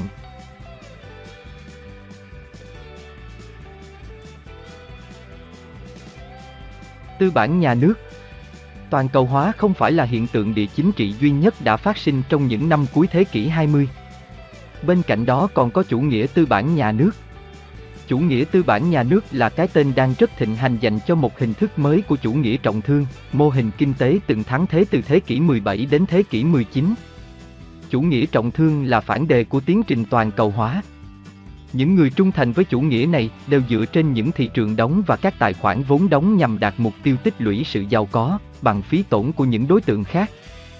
Chủ nghĩa trọng thương cổ điển được xây dựng dựa trên một số nguyên tắc dường như xa lạ đối với những kháng thính giả thời hiện đại. Hình thức chính của sự thịnh vượng là các yếu tố vật chất và được tìm thấy trong đất đai, hàng hóa và vàng. Giành lấy sự giàu có là một trò chơi, có tổng bằng không, theo đó sự thịnh vượng của một quốc gia này được hình thành từ phí tổn của các quốc gia khác. Cách hành xử trong nền kinh tế quốc tế liên quan đến việc dành ưu đãi cho các ngành nghề quốc nội và áp thuế đối với hàng ngoại. Hoạt động thương mại chỉ được tiến hành với các đối tác thân thiết chứ không chơi với các đối thủ cạnh tranh. Chợ cấp và phân biệt đối xử là các công cụ hợp pháp nhằm đạt các mục tiêu kinh tế. Nói cho xúc tích nhất thì những người trọng thương quan niệm rằng thương mại là chiến tranh. Sự thành công theo chủ nghĩa trọng thương được đo lường bằng khối lượng vàng tích lũy được. Mặc dù chủ nghĩa trọng thương có nguồn gốc từ chiến tranh trăm năm từ thế kỷ 14 và 15, nhưng đỉnh cao của nó là sự thành lập công ty Đông Ấn tại Anh năm 1600 và công ty Đông Ấn tại Hà Lan năm 1602. Trong khi vẫn vận hành như các công ty cổ phần tư nhân, chúng còn được phép độc quyền trong nhiều lĩnh vực, xây dựng quân đội, đàm phán các hiệp ước, đúc tiền, thành lập thuộc địa và thay mặt cho chính phủ trong khi giao dịch tại châu Á, châu Phi và châu Mỹ. Các chuyên gia thường chú trọng đến những đặc trưng tư nhân của hai doanh nghiệp này, chẳng hạn như vấn đề sở hữu cổ phần, cổ tức và hội đồng quản trị. Tuy nhiên, với những quyền lực y như của nhà nước, ta có thể hiểu đúng hơn về hai công ty này nếu coi chúng là cánh tay nối dài của chính phủ, trong đó vẫn có các chủ sở hữu và nhà quản lý tư nhân. Sự gian xếp này rất giống với các ngân hàng dự trữ liên bang khu vực tại tại Hoa Kỳ, chúng đều thuộc sở hữu tư nhân nhưng hoạt động như những cánh tay tài chính của chính phủ. Cuối thế kỷ 18, với cuộc cách mạng công nghiệp và tác phẩm sự thịnh vượng của các quốc gia của Adam Smith, một hình thức hiện đại hơn của chủ nghĩa tư bản tự do kinh tế đã hình thành, trong đó có sự sở hữu tư nhân và các ngân hàng tư nhân. Nhưng trong thế kỷ 20, bất chấp sự thành công của các doanh nghiệp tư nhân, các doanh nghiệp thuộc sở hữu nhà nước vẫn chiếm ưu thế lớn trong các xã hội chịu sự quản lý của một nhóm người chủ chốt, phát xít, các nhóm đầu sỏ chính trị hay các lực lượng phản dân chủ khác. Thực ra những gì chúng ta ngày nay đương nhiên công nhận là mô hình tài chính thắng thế với các doanh nghiệp tư bản tư nhân hoạt động tự do và các doanh nhân lại là những ngoại lệ trong hầu hết mọi thời đại và tại hầu hết các vùng miền. Doanh nghiệp tư nhân có thể là nhóm đối tượng được cho là đạt hiệu suất cao nhất và tạo dựng được nhiều thịnh vượng nhất, nhưng trên tổng thể thì chúng không phải là nơi cầm nắm các giá trị. Lời tuyên bố rằng chế độ tư bản sẽ thống trị tương lai của thương mại, tài chính và công nghệ toàn cầu xem ra cũng chẳng khá hơn những tuyên bố tương tự trước kia của chế độ quân chủ, đế quốc và nhiều chế độ khác.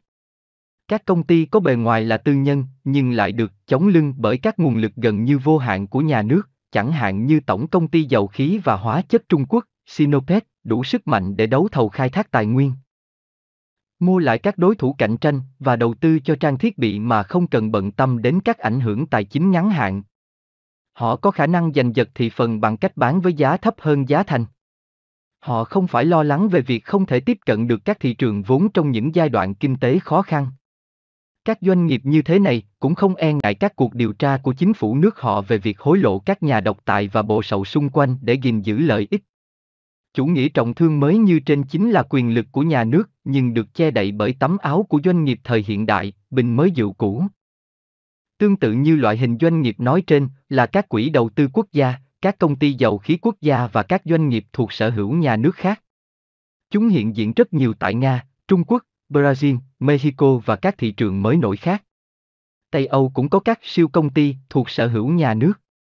ERS, một doanh nghiệp khủng của Liên minh châu Âu hoạt động trong lĩnh vực máy bay, quốc phòng và không gian, đã bán cổ phiếu ra công chúng nhưng đại đa số quyền sở hữu vẫn thuộc về các tập đoàn kinh tế, consortium, bao gồm các tập đoàn của chính phủ Pháp và Tây Ban Nha, một ngân hàng chịu sự kiểm soát của chính phủ Nga và tập đoàn Dubai.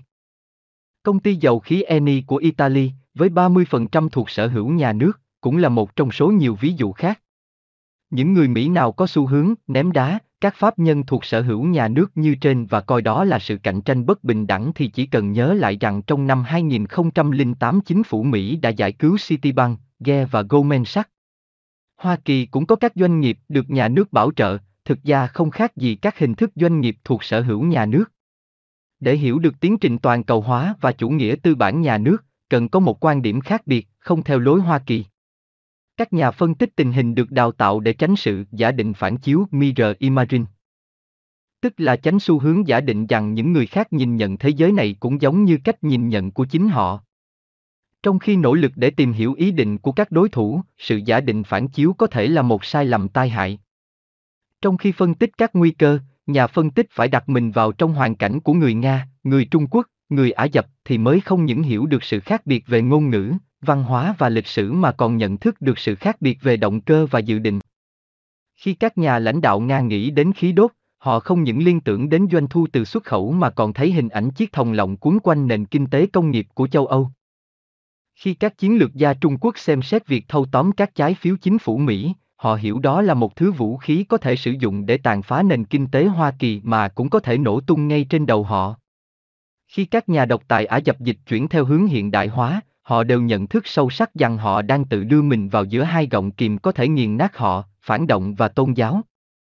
Một chuyến du hành lớn trong thế kỷ 21 xuyên qua Dubai, Moscow và Bắc Kinh sẽ giúp chúng ta nhìn nhận bản thân mình theo cách mà hàng tỷ người Ả Dập, người châu Á và người Nga nhìn nhận chúng ta, và hiểu rằng vận mệnh của đồng đô la không chỉ hoàn toàn trong tay người Mỹ.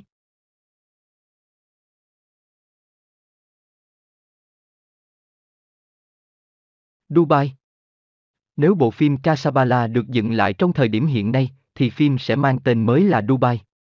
Bộ phim kinh điển xoay quanh quán giết sờ cà phê American, nơi đó người chủ quán, diễn viên Humphrey Bogart thủ vai, chào bán cho khách hàng các loại thức uống, âm nhạc và trò cờ bạc cùng một số âm mưu. Khung cảnh kỳ diệu của bộ phim là đất nước Morocco trong Thế chiến thứ hai. Nét đặc trưng của phim Casablanca là sự hòa mình vào thế giới trung lập, trong đó những người là kẻ thù của nhau có thể nhẹ nhàng trộn lẫn với nhau. Người Đức quốc xã, dân tị nạn và các tay lái súng đều có thể ngồi uống champagne bên những chiếc bàn kê sát nhau và cùng hát bài AS Time Webby. Dubai ngày nay cũng thế. Dubai hiện là một ốc đảo khá thanh bình trong khi xung quanh nó là các cuộc chiến tranh tại Afghanistan và Libya, những biến động tại Iraq và Lebanon, sự thay đổi tại Tunisia và Ai Cập, và sự thù địch gay gắt giữa Israel và Iran. Quá tệ hại. Thay vì quán cà phê giết sờ như trong phim cổ điển, Dubai ngày nay có Atlantis, một dì rọt đỉnh của đỉnh, nằm trên đảo nhân tạo cây cọ. Đảo nhân tạo này là công trình lấn biển và được xây dựng theo hình cây cọ khổng lồ nên có thể nhìn thấy từ không gian. Bên trong dì rọt Atlantis là những nhà hàng tuyệt vời nhất thị trấn, nơi đây các nhân viên tình báo Israel. Mật vụ Iran, sát thủ Nga, lái súng Saudi và các tay buôn lậu địa phương ngồi cạnh nhau, cùng với các cô gái tóc vàng chân dài, rõ ràng là nhìn rất lạc điệu. Những gì người ta tìm kiếm ở Dubai ngày này cũng chính là thứ mà khách hàng của quán cà phê giết sờ từng tìm kiếm tại Casablanca, đó là một sân chơi trung tính, nơi người ta có thể gặp nhau, tuyển mộ làm việc và phản bội lẫn nhau mà không sợ bị bắt nóng. Dubai là nơi thuận lợi cho các mưu đồ quốc tế. Thời tiết nơi đây thật tuyệt trong giai đoạn từ tháng 10 đến tháng 3. Dubai nằm giữa một khu vực nguy hiểm, bao quanh nơi này là Mumbai, Lahore, Tehran, Istanbul, Cairo, Khartoum và sào huyệt của các băng cướp biển Somali. Nhưng Dubai có dịch vụ hàng không và liên kết viễn thông tuyệt hảo với thế giới. Thành phố nổi tiếng với công cuộc xây dựng quá chớn, nó khoe rằng tại đây có tòa nhà cao nhất thế giới và vô số nét hào hoa của thời hậu hiện đại để khiến các xã hội truyền thống và đang bị đè nén phải hoa mắt. Tất cả vẻ hào nhoáng và các âm mưu nơi đây còn được đi kèm với bạo lực theo kiểu phim hành động Hollywood. Tháng 3 năm 2009, một chỉ huy quân sự người Nga đã bị bắn chết trong khu marina sang trọng của Dubai, ngay gần những bãi biển và khách sạn đẹp nhất thành phố. Hai nghi can, một người Tajikistan và một người Iran, đã bị bắt và thú nhận sự liên can của một thành viên trong Duma quốc gia Nga, ra tay theo yêu cầu của một nhân vật đầy quyền lực người Chechnya, Yamran Kadyrov. Giống hệt như trong tập phim sát thủ với khẩu súng vàng, The Man with the Golden Gun của Ian Fleming, series điệp viên 007, nhân dân, nạn nhân cũng bị bắn từ một khẩu súng ngắn mạ vàng do một nhà ngoại giao Nga bí mật chuyển vào Dubai. Một vụ hạ sát ngoạn mục khác đã diễn ra hồi tháng 1 năm 2010, khi các nhân viên tình báo Israel và các tay sát thủ, phối hợp theo nhóm, đi lại bằng hộ chiếu giả, cải trang và sử dụng điện thoại di động được mã hóa. Ám sát Mahmoud al-Mabu, một đặc vụ cấp cao của Hamas, ngay trong phòng của ông tại khách sạn Dubai khi ông đang chờ đợi để hoàn tất các giao dịch vũ khí với các nhà cung cấp Iran. Dubai có tỷ lệ tội phạm thấp, nhưng xét đến các hoạt động khủng bố kẻ thù thì mức độ an toàn nơi đây không cao, thậm chí là ngay trong hoang mạc. Trong quá khứ, Dubai phát triển nhờ hai hoạt động, lặn tìm ngọc trai và buôn lậu. Ngày nay thì lặn biển tìm ngọc chỉ là việc kinh doanh nhỏ nhằm thu hút du khách. Còn buôn lậu lại phát triển lớn mạnh hơn bao giờ hết. Cầu tàu dài rằng giặt trên vịnh Dubai, một khu vực cổ xưa của thành phố. Chất đầy các hàng hóa chuẩn bị lên đường sang Iran bao gồm hàng điện tử, gia dụng, phụ tùng và các thứ khác. Mọi người hãy tự phán đoán để biết lượng vàng và tiền nằm bên trong các thùng hàng mang nhãn hiệu Sony hoặc logo HP là của ai. Dọc theo đại lộ Banias song song với cầu tàu là các ngân hàng Iran, nơi đây thư tín dụng được dàn xếp trong nháy mắt để phục vụ việc giao hàng, không đếm xỉa đến sự trừng phạt thương mại của Hoa Kỳ. Còn trên vịnh là các chiếc thuyền buồm kiểu Ả Dập, thuyền gỗ lớn, mũi thuyền cao, có buồm rộng hình tam giác, đang sẵn sàng đưa hàng qua vịnh Ả Dập để đến Bandar Abbas và các cảng biển khác của Iran. Tại Dubai, buôn lậu thậm chí không mang tai tiếng xấu mà nó còn là một phong cách sống. Dubai là một trung tâm tài chính quốc tế và là thiên đường thuế, các đại lộ và ngõ hẻm của thành phố đầy nghẹt các ngân hàng quốc tế. Dubai là trung tâm ngân hàng hải ngoại của Iran. Đa số các ngân hàng Dubai đều có quan hệ đại lý với các ngân hàng Iran nhằm tạo thuận lợi cho việc thanh toán và trao đổi ngoại tệ với phần còn lại của thế giới, bao gồm việc Iran chuyển đổi lượng dự trữ thành euro, vàng và từ từ bán phá giá đồng đô la. Dubai còn đóng vai trò là ngân hàng chính trong giao dịch của các nhóm cướp biển Somali. Trong khi những tên cướp biển, các con tin của chúng và những lực lượng hải quân tuần tra còn đang ghìm nhau nơi vùng biển Ả Dập, các đại diện của bọn cướp lượng lờ tại Dubai để thương lượng khoản tiền chuộc và gửi điện chỉ dẫn việc thanh toán. Nếu nói đến sự thịnh vượng từ các tài sản vật chất, thì Dubai là một chợ vàng. Thành phố này là một trong những không gian thị trường vàng lớn nhất thế giới, nơi đây vàng dưới mọi hình thức, trang sức vàng, tiền vàng, thanh và thỏi vàng, được chào bán và sau đó cho vào trong các vali rồi tái xuất khẩu đến các kho tích trữ riêng trên toàn cầu. Không bị bất cứ ai hỏi một câu nào. Dubai có một trung tâm giao dịch hàng hóa gồm 3 tòa cao ốc lắp kính tách rời nhau, được đặt tên theo ngôn ngữ Ả Dập có nghĩa là vàng, bạc và kim cương. Bên dưới các cao ốc trọc trời này là một trong những kho kim loại quý lớn nhất và an toàn nhất thế giới, do công ty Berinser quản lý. Trong khi sự bảo mật của hệ thống ngân hàng Thụy Sĩ đang bị tấn công và hệ thống đầu sỏ chính trị tại Nga cũng bị quấy rối, thì chuyển đổi tài sản thành lượng vàng không thể dò ra dấu vết rồi cất vào trong sa mạc là một chiến lược khá hấp dẫn. Lượng vàng được mua bán trao tay trên thị trường chỉ là phần nổi của tảng băng giàu có trôi qua Dubai. Các loại tiền giấy liên tục chảy từ những cổ máy in để đến các ngân hàng trung ương rồi tới khách hàng, đa số luân chuyển bên ngoài quốc gia phát hành.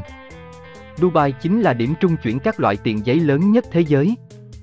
Tại một số vị trí an toàn gần sân bay Dubai, người ta dự trữ số lượng lớn các loại tiền giấy, đang chờ để chuyển về các ngân hàng phát hành chúng.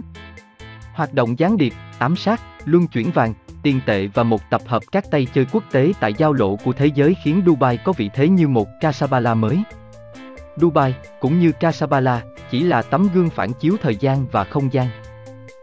Nếu nơi chốn này không dành cho các tệ nạn và những hoạt động bất thường của một thế giới rộng lớn hơn, Dubai sẽ chẳng có người khách nào hết. Nhưng mỗi cuộc chiến tranh đều cần có một nơi trung lập, và trong cuộc chiến tranh tiền tệ lần này thì Dubai đóng vai trò đặc thù đó. Chẳng nơi nào khác còn tiền tệ nếu chúng không được giữ vững tại Dubai, với một cái giá nào đó.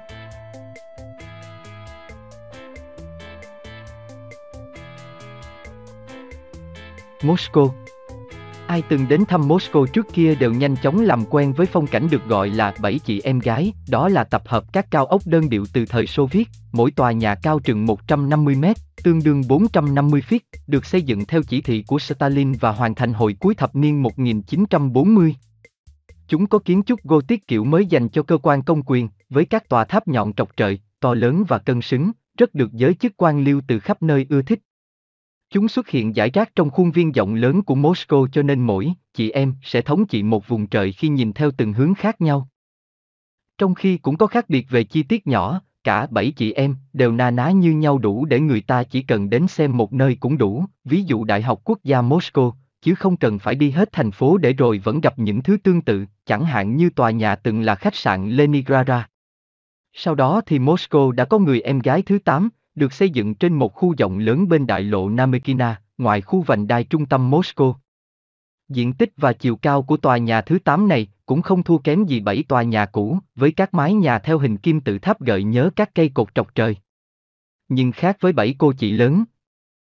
Người em gái út này được hoàn tất trong năm 1995, có nội thất bóng bẩy hơn theo kiểu hậu hiện đại, kính xanh, kết cấu thép và bê tông.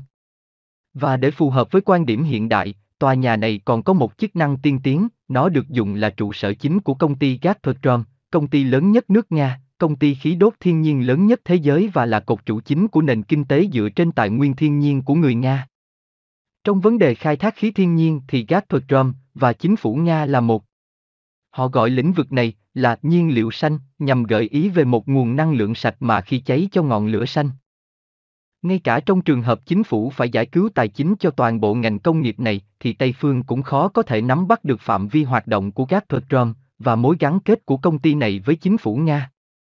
Điều này tương tự như việc giả định rằng ExxonMobil, JP Morgan và Time Warner là một công ty duy nhất với CEO chính là ông Bill Clinton.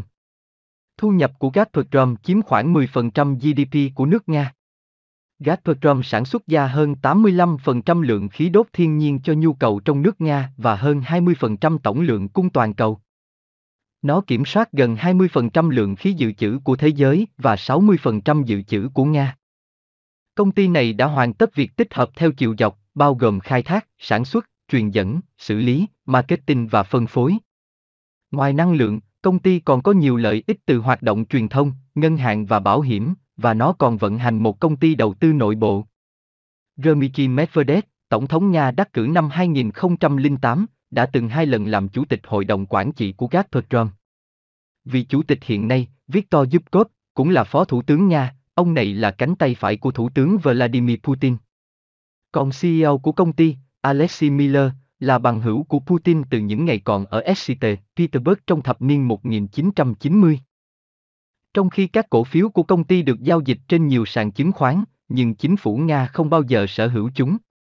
Các kế hoạch dài hạn của Gazprom trông có vẻ giống như tài liệu nghiên cứu chiến thuật quân sự hơn là chiến lược hoạt động của một công ty. Kế hoạch thường đề cập đến xu hướng của Trung Quốc, khai thác bán đảo Raman và thiết lập các căn cứ tại Bắc Cực. Sự so sánh như trên không chỉ là lối nói ẩn dụ.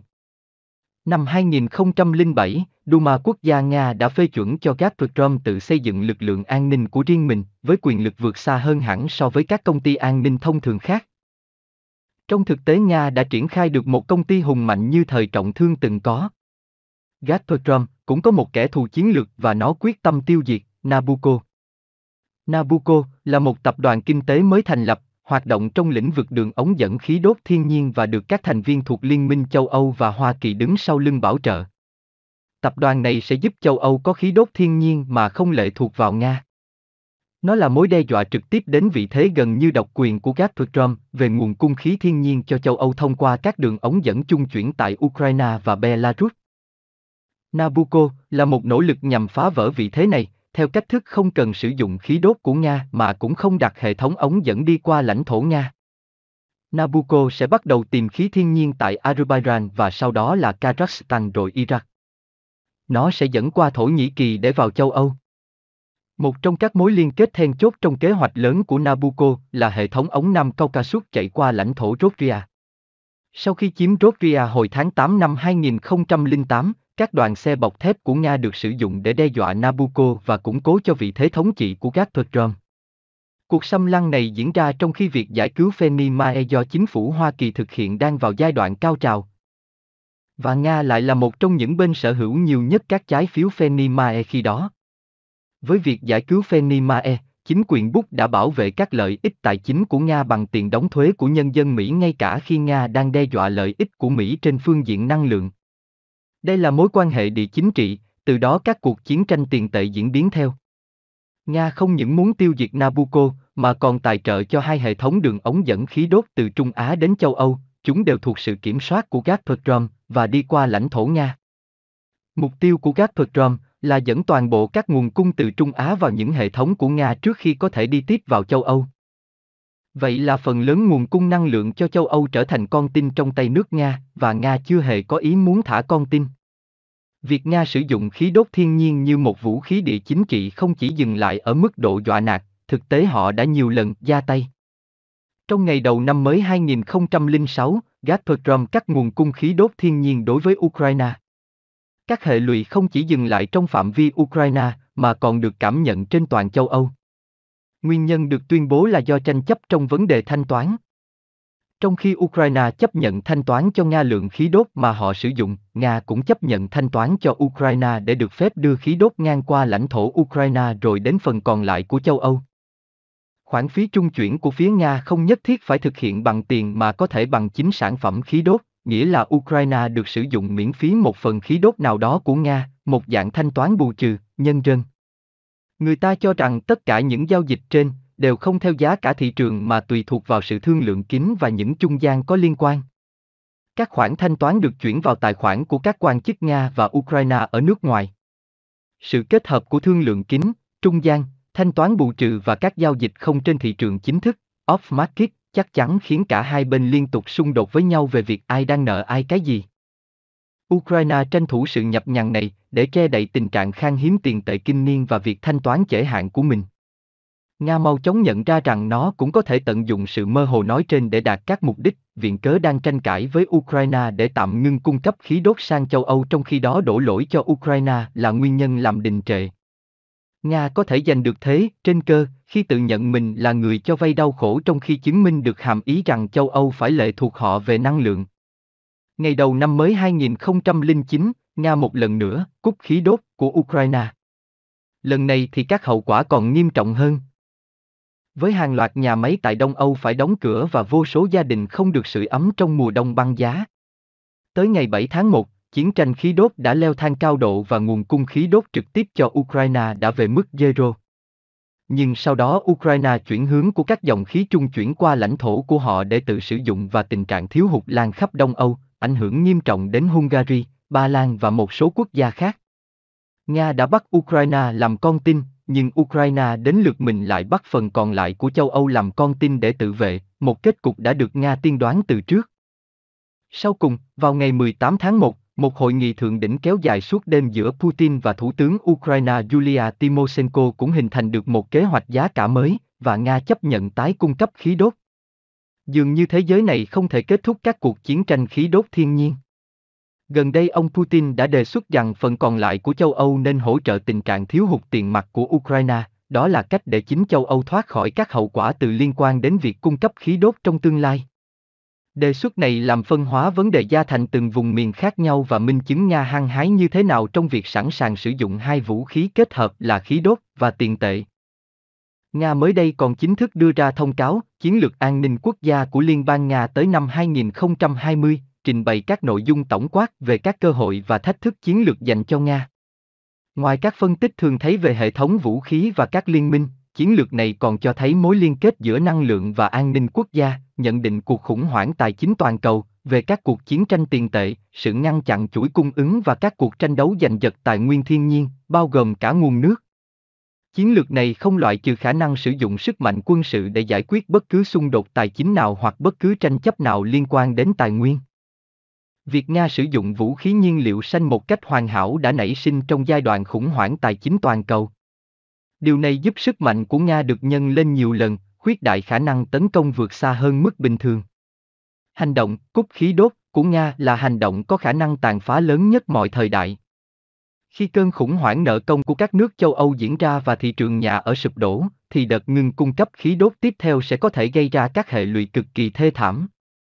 Đương nhiên, các nạn nhân của cuộc chiến tranh nhiên liệu xanh cũng có biện pháp khắc phục. Họ có thể dựa vào NATO, đồng euro, đồng đô la và Tây phương, và tái xâm nhập vào trong phạm vi ảnh hưởng của Nga nhằm đổi lấy một nguồn năng lượng được định giá ổn định, có cơ sở và hợp lý.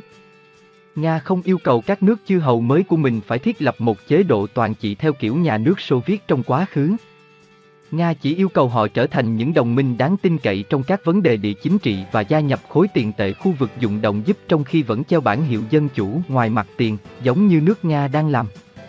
Nga cũng công khai nói đến việc lật đổ ngôi vị của đồng đô la để nó không còn là loại tiền tệ dự trữ thống trị.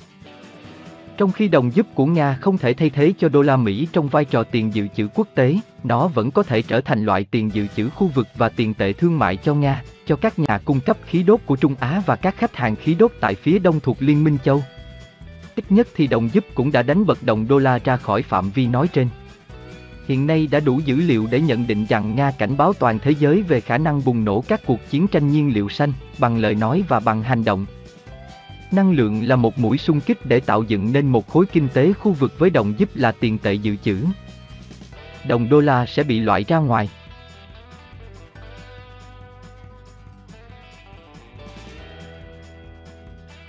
Bắc Kinh Điều ấn tượng nhất sau khi tìm hiểu lịch sử Trung Quốc qua nhiều thiên niên kỷ là sự biến đổi nhanh và bất ngờ từ thời bình sang thời loạn. Bất chấp vỏ bọc bề ngoài của một động lực kinh tế tại Trung Quốc ngày nay, sự sụp đổ bất thình lình là hoàn toàn có thể xảy ra và từ những nguyên nhân chẳng hạn như lạm phát, tỷ lệ thất nghiệp tăng cao, căng thẳng về sắc tộc hoặc một bong bóng nhà ở nạn thất nghiệp triền miên và trên diện rộng là yếu tố có nhiều tiềm năng hơn để gây bất ổn tại Trung Quốc nếu so với các nền kinh tế đã phát triển nhất là khi nó kết hợp với tình trạng bế tắc của hàng chục triệu công dân khác. Ngoài các áp lực thông thường từ tình trạng tăng dân số, Trung Quốc còn đang ngồi trên thùng thuốc nổ nhân khẩu khi số lượng nam giới cao hơn nữ giới đến 24 triệu người. Đây là hậu quả của hành động giết chết các bé gái sơ sinh và nạo phá thai khi đã biết giới tính, vì chính sách một con tại Trung Quốc. Rất nhiều đàn ông hiện đang ở độ tuổi ngoài 20. Đáng lo buồn là những nam thanh niên độc thân, thất nghiệp, ở độ tuổi ngoài 20 thường tham gia vào những hành vi phản xã hội, bao gồm hoạt động băng đảng tội phạm, giết người, rượu và ma túy. Những nhà độc tài Trung Quốc đánh giá sự bất ổn xã hội trong nước. Phát sinh từ mất cân bằng dân số cùng với tình trạng giá lương thực tăng cao và nạn thất nghiệp hàng loạt, là mối nguy lớn hơn cả sức mạnh quân sự Hoa Kỳ. Sự bất ổn này có thể được giải quyết phần nào thông qua hoạt động đầu tư vào cơ sở hạ tầng, được tài trợ bởi lượng tiền tệ dự trữ, nhằm tạo việc làm.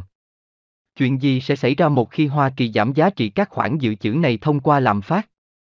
Trong khi lạm phát có thể mang ý nghĩa nhất định đối với những người làm chính sách của Hoa Kỳ, thì sự thịnh vượng dịch chuyển từ Trung Quốc sang Hoa Kỳ do lạm phát được phía Trung Quốc coi là mối nguy thực sự. Duy trì được giá trị của lượng tiền tệ dự trữ là một trong các vấn đề then chốt của Trung Quốc nhằm kiểm soát được xã hội. Trung Quốc đang cảnh báo Hoa Kỳ rằng họ không chấp nhận tình trạng lạm phát do đồng đô la và sẽ có biện pháp đối phó để không đánh mất sự thịnh vượng của mình. Cuộc chiến tranh tiền tệ Trung Quốc, Hoa Kỳ chỉ mới bắt đầu, và chương trình nới lỏng định lượng của Fed cho phép ta có thể nói rằng Hoa Kỳ đã khai hỏa trước. Tư duy của Trung Quốc về chiến tranh tài chính có thể được hiểu rõ nhất thông qua tiểu luận Gương mặt của thần chiến tranh đã lờ mờ xuất hiện trong một quyển sách của hai vị đại tá quân đội giải phóng nhân dân Trung Quốc là Giao Lương và Vương Sơn Thủy. Bàn về chiến tranh không giới hạn, được xuất bản năm 1999. Đặc biệt trong đó có một đoạn rất đáng được trích dẫn. Từ hàng ngàn năm nay, người ta chỉ thấy điều nổi bật trong các cuộc chiến là binh lính và vũ khí.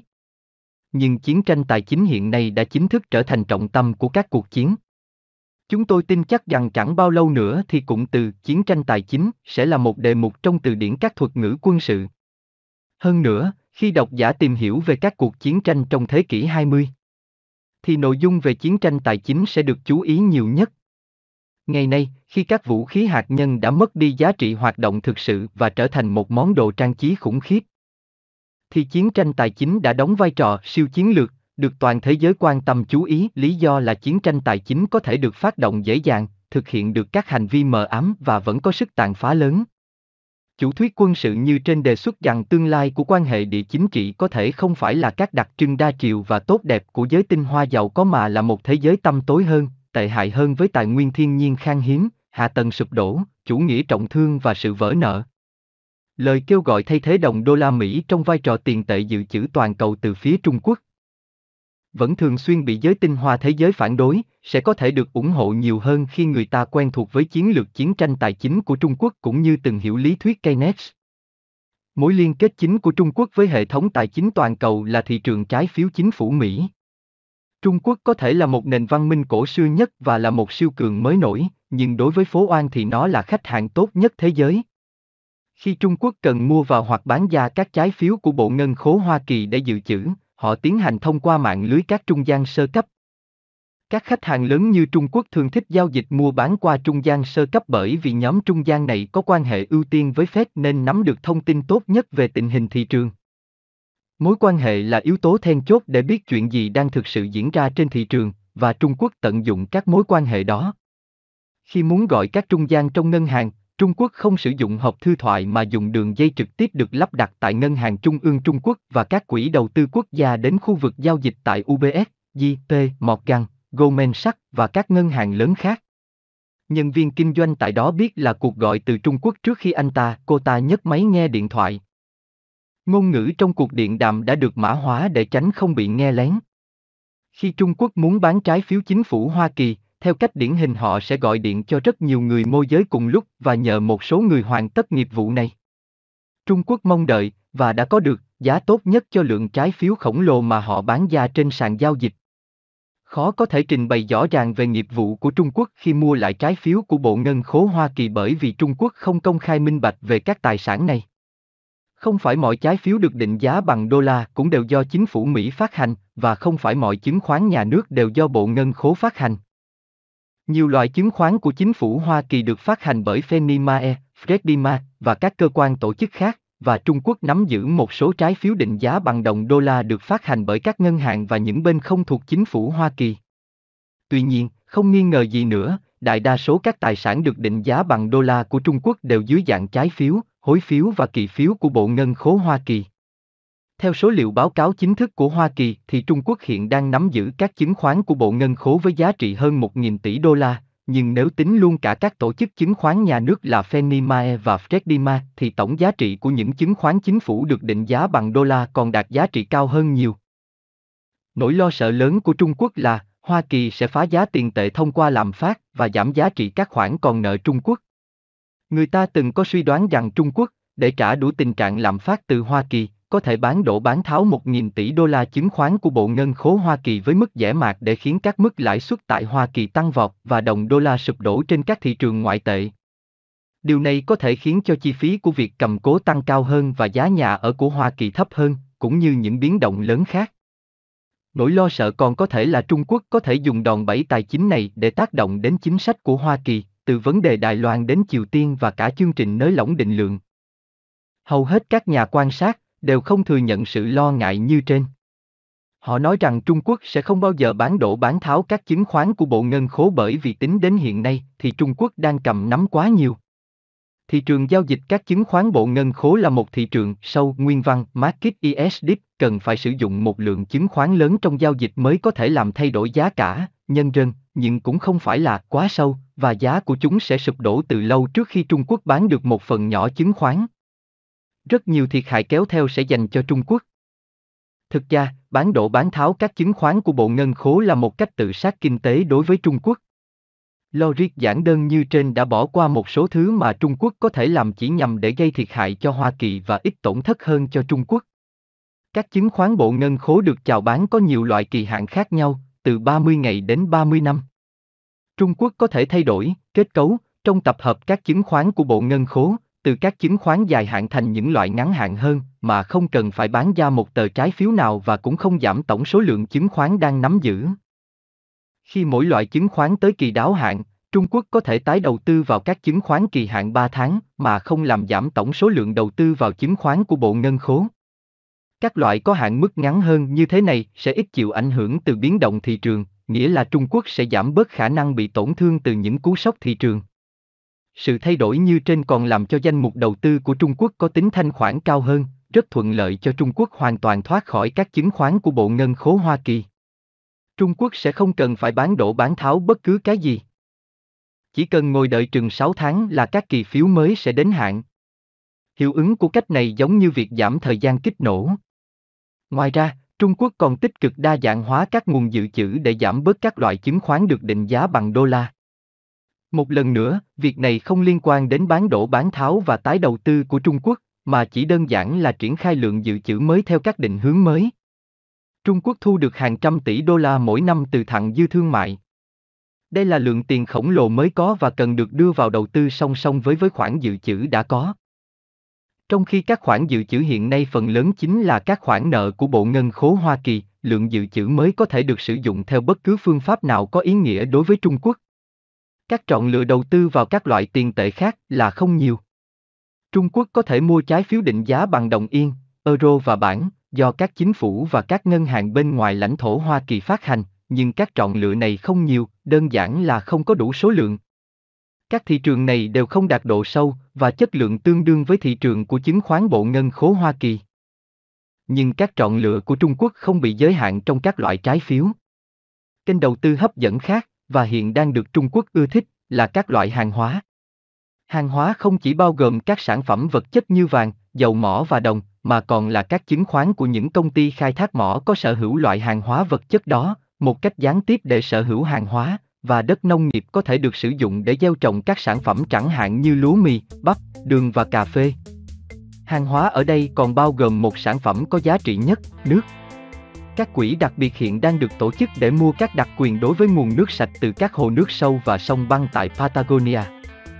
Trung Quốc có thể đầu tư vào các quỹ này hoặc mua đứt các nguồn nước sạch. Các chương trình đầu tư vào hàng hóa đang được tiến hành tốt đẹp. Đáng chú ý nhất, trong giai đoạn từ năm 2004 đến 2009, Trung Quốc bí mật tăng gấp đôi số lượng vàng được sở hữu chính thức.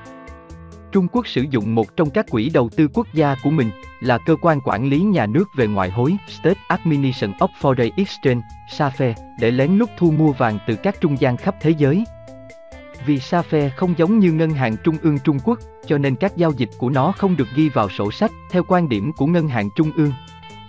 Chỉ trong một giao dịch hồi 2009, SAFE đã chuyển toàn bộ khối lượng 5.000 tấn vàng vào ngân hàng trung ương, sau đó việc này được thông báo cho cả thế giới. Trung Quốc tranh luận rằng cần phải bí mật tiến hành thu mua vàng để tránh làm giá vàng tăng nhanh do chịu các ảnh hưởng bất lợi của thị trường khi chỉ có một người mua lớn trên thị trường. Đây là vấn đề chung, các quốc gia khác thường xử lý vấn đề bằng cách thông báo một chương trình thu mua trong dài hạn và tự cho mình quyền linh hoạt để quyết định thời điểm mua, vậy thì thị trường không thể tận dụng các lợi thế bất công khi có một người mua. Trong trường hợp này thì Trung Quốc đã vượt xa hơn sự linh hoạt về thời điểm và tiến hành một nghiệp vụ bí mật. Hiện nay thì họ còn bí mật theo đuổi những hoạt động tài chính nào nữa. Trong khi Trung Quốc xúc tiến nhiều mặt trận, Hoa Kỳ vẫn tiếp tục giảm giá đồng đô la đang thống trị. Thái độ của Trung Quốc đối với đồng đô la Mỹ có thể sẽ quyết liệt hơn khi công cuộc đa dạng hóa dự trữ của họ đã có những bước tiến dài hơn. Thế cờ tàn với các tài sản vật chất của Trung Quốc cũng là một quả bom hẹn giờ nữa dành cho đồng đô la Mỹ.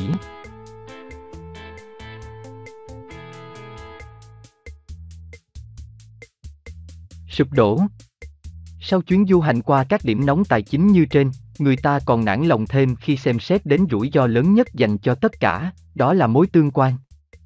Trong các viễn cảnh của cuộc chiến tranh tài chính toàn cầu, mối tương quan có nghĩa là nhiều sự đe dọa khởi phát từ nước ngoài nhưng vẫn đồng thời tạo nên các cú sốc bất lợi cho một nền kinh tế, bởi vì quá trình điều phối hoặc vì yếu tố này đóng vai trò chất xúc tác cho các diễn biến khác. Nếu Nga muốn tấn công Tây Âu trên mặt trận tài nguyên thiên nhiên bằng cách cắt nguồn cung khí đốt, điều này là có ý nghĩa đối với Trung Quốc để họ thúc đẩy các nỗ lực đa dạng hóa và chuyển đổi các tài sản trên chứng từ thành các tài sản vật chất. Lý do là vì động thái đó của Nga được cho là sẽ đẩy giá khí đốt tăng vọt. Ngược lại, nếu Trung Quốc sẵn sàng tuyên bố thay đổi về loại tiền tệ dự trữ được đảm bảo bằng hàng hóa, điều này cũng có thể khiến cho Nga tuyên bố sẽ không chấp nhận đồng đô la Mỹ trong các giao dịch thanh toán xuất khẩu đối với dầu và khí đốt thiên nhiên, trừ khi đồng đô la đã bị phá giá rất nhiều so với tiền tệ mới. Ở mức độ tinh vi hơn, Trung Quốc và Nga có thể thấy có lợi khi đôi bên ngấm ngầm hợp tác với nhau về thời điểm mở các cuộc tấn công trên mặt trận hàng hóa và tiền tệ để tự củng cố sức mạnh cho mình. Họ có thể giành trước những vị thế thuận lợi khi sử dụng các đòn bẩy và các công cụ phái sinh. Đây không chỉ là cuộc tấn công tài chính mà còn liên quan đến các giao dịch nội gián nhằm thu lợi ích từ các hành động xấu. Iran, bằng mối quan hệ với các ngân hàng Dubai, khi nhận thấy các động thái này cũng có thể quyết định mở cuộc chiến tranh hoặc tấn công khủng bố sang Ả Rập Saudi, nguyên nhân không phải vì Iran có giao thiệp với Nga hoặc Trung Quốc, mà bởi vì khi đó sức mạnh tài chính được nhân lên nhiều lần. Bẻ gãy cuộc tấn công tài nguyên của Nga, cuộc tấn công tiền tệ của Trung Quốc và cuộc tấn công quân sự của Iran. Cả ba đều gần như cùng lúc đánh vào lợi ích của nước Mỹ, sẽ gây ra các hậu quả có thể được dự đoán trước đối với các thị trường vốn rất nhạy cảm trên thế giới. Các thị trường này sẽ nhận được những đòn đánh vào tài chính, chúng không sụp đổ nhưng có thể tạm ngưng mọi hoạt động chức năng. Các mối nguy như trên đang đến gần. Chúng không phải là những viễn cảnh xấu nhất, mà là sự tích tụ của nhiều diễn biến trong thời đại hiện nay. Hãy cùng điểm qua các sự kiện. Ngày 28 tháng 10 năm 2008, Interfax thông báo rằng Thủ tướng Nga Vladimir Putin đã khuyên Thủ tướng Trung Quốc Ôn Gia Bảo nên từ bỏ đồng đô la Mỹ, không coi nó là loại tiền tệ trong giao dịch và dự trữ. Ngày 15 tháng 11 năm 2008, hãng Associated Press, AP, thông báo rằng Iran đã chuyển đổi lượng dự trữ tài chính sang vàng. Ngày 19 tháng 11 năm 2008, Dow Jones cho hay Trung Quốc đang xem xét mục tiêu đạt 4.000 tấn vàng để dự trữ chính thức, nhằm đa dạng hóa dự trữ và giảm rủi ro khi nắm giữ đô la Mỹ. Ngày 9 tháng 2 năm 2009, tờ Financial Times thông báo rằng các giao dịch vàng thỏi đã đạt mức kỷ lục của mọi thời đại. Ngày 18 tháng 3 năm 2009, Reuters đưa tin Liên Hiệp Quốc ủng hộ lời kêu gọi từ bỏ vai trò tiền tệ dự trữ toàn cầu của đồng đô la Mỹ. Ngày 30 tháng 3 năm 2009, hãng thông tấn AFP loan báo rằng Nga và Trung Quốc đang hợp tác trong việc tạo ra một loại tiền tệ toàn cầu mới. Ngày 31 tháng 3 năm 2009, tờ Financial Times đăng tin Trung Quốc và Argentina đã tham gia vào sự hoán đổi tiền tệ, cho phép Argentina sử dụng đồng nhân dân tệ của Trung Quốc thay cho đô la Mỹ. Ngày 26 tháng 4 năm 2009, AFP thông báo về việc Trung Quốc đang kêu gọi cải cách hệ thống tiền tệ thế giới và sự thay thế cho đồng đô la Mỹ trong vai trò của tiền tệ dự trữ hàng đầu. Ngày 18 tháng 5 năm 2009, tờ Financial Times đưa tin cho biết Brazil và Trung Quốc đã đồng thuận để khảo sát việc thực thi thương mại song phương mà không cần sử dụng đồng đô la. Ngày 16 tháng 6 năm 2009, Reuters thông báo rằng Brazil, Nga, Ấn Độ và Trung Quốc, tại một hội nghị thượng đỉnh BRICS, đã kêu gọi một hệ thống tiền tệ đa dạng, ổn định và có thể được dự báo trước nhiều hơn. Ngày 3 tháng 11 năm 2009, Bloomberg cho biết Ấn Độ đã mua vàng của IMF trị giá 6,7 tỷ đô la để đa dạng hóa các tài sản của quốc gia này, tránh xa một đồng đô la yếu. Ngày 7 tháng 11 năm 2010, Chủ tịch Ngân hàng Thế giới Robert Rolick tuyên bố rằng nhóm G20 sẽ xem xét triển khai việc dùng vàng như một công cụ tham chiếu quốc tế đối với các mong muốn của thị trường về tình hình lạm phát, giảm phát và các giá trị của tiền tệ tương lai. Ngày 13 tháng 12 năm 2010, Tổng thống Pháp Nicolas Sarkozy kêu gọi xem xét đến một vai trò lớn lao hơn của đồng SR trong hệ thống tiền tệ quốc tế. Ngày 15 tháng 12 năm 2010, tờ Business đăng tin Trung Quốc và Nga cùng nhau kêu gọi xóa bỏ vai trò của đồng đô la trong thương mại quốc tế và đang tung ra cơ chế thanh toán bằng đồng nhân dân tệ, giúp. Trên đây chỉ là các ví dụ để minh chứng rằng có rất nhiều nguồn tin cho thấy Trung Quốc, Nga, Brazil và một số quốc gia khác đang tìm kiếm một loại tiền tệ khác, thay cho đô la trong vai trò tiền tệ dự trữ toàn cầu. Một điệp khúc khác cũng được loan báo thường xuyên, hàng hóa đóng một vai trò nền tảng cho loại tiền tệ mới. Đây là những xu hướng đáng quan ngại và khiến Hoa Kỳ phải chọn lựa một cách khó khăn. Việc duy trì các lợi ích đối với an ninh quốc gia Hoa Kỳ sẽ không thể thực hiện được nếu không biết được động cơ của các thị trường vốn toàn cầu. Sự lệ thuộc của Hoa Kỳ vào các đối thủ truyền thống để thanh toán các khoản nợ là việc không những làm hạn chế chính sách tài chính mà còn hạn chế cả các chọn lựa về an ninh quốc gia và quân sự.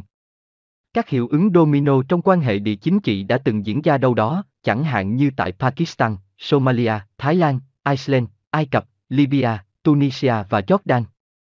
Các hiệu ứng domino lớn hơn đang chuẩn bị xảy ra tại Đông Âu, Tây Ban Nha, Mexico, Iran và Ả Rập Saudi. Các thách thức dành cho sức mạnh của Hoa Kỳ sẽ lớn hơn khi đồng đô la Mỹ suy yếu hơn. Xét từ góc độ địa chính trị thì hiện đang có ba cường quốc, Hoa Kỳ, Nga và Trung Quốc. Trong số này, Hoa Kỳ là quốc gia vững chắc nhất trước các cuộc tấn công tài chính nhưng dường như Hoa Kỳ lại đang tự làm sói mòn bản thân bằng cách giảm giá trị đồng đô la. Nga rõ ràng là yếu, nhưng họ có thể củng cố sức mạnh. Trong lịch sử Nga từng quay lưng với cả thế giới và vẫn tồn tại được nhờ chính sách tự cung tự cấp. Trung Quốc có vẻ khá kiên cường, tuy nhiên, như những diễn biến trong suốt chiều dài lịch sử, lại là quốc gia mong manh nhất trong số này. Trung Quốc từng liên tục có biến động trong 5.000 năm lịch sử, hết giai đoạn hình thành các nhà nước tập quyền lại chuyển sang giai đoạn tan giả vì mâu thuẫn. Khó có thể nhận định được giới lãnh đạo Trung Quốc có thể tồn tại được bao lâu khi đứng trước các mối nguy dễ nhận biết nhất, tình trạng thất nghiệp, vấn đề nông thôn, Pháp Luân Công, Tây Tạng, Tân Cương, người tị nạn Triều Tiên và nhiều vấn đề khác có khả năng tạo ra hiệu ứng ly tâm. Một cơn khủng hoảng kinh tế toàn cầu diễn ra trong một chế độ phức tạp rất có thể sẽ là chất xúc tác để xóa sổ 60 năm cầm quyền của đảng cầm quyền Trung Quốc. Iran vẫn núp ló ngồi chờ trong cánh gà, quốc gia này coi sự suy yếu kinh tế của Hoa Kỳ là số nhân để tăng cường sức mạnh cho họ, là yếu tố giúp họ thu về nhiều lợi ích hơn khi họ quyết định tấn công các nước láng giềng tại Trung Đông. Chúng ta đang rơi vào vòng xoáy, Mối quan hệ giữa lượng vốn toàn cầu không được kiểm soát và tình hình địa chính trị bất ổn đã trở thành một thứ quái thú bắt đầu nhe nanh múa vuốt.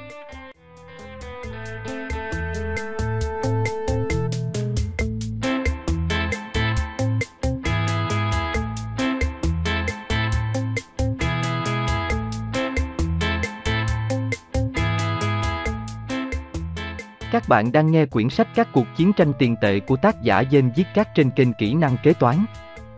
Nếu có điều kiện kính mong các bạn ghé nhà sách để mua sách gốc để ủng hộ tác giả, người dịch và nhà xuất bản. Hãy đăng ký kênh để ủng hộ chúng tôi.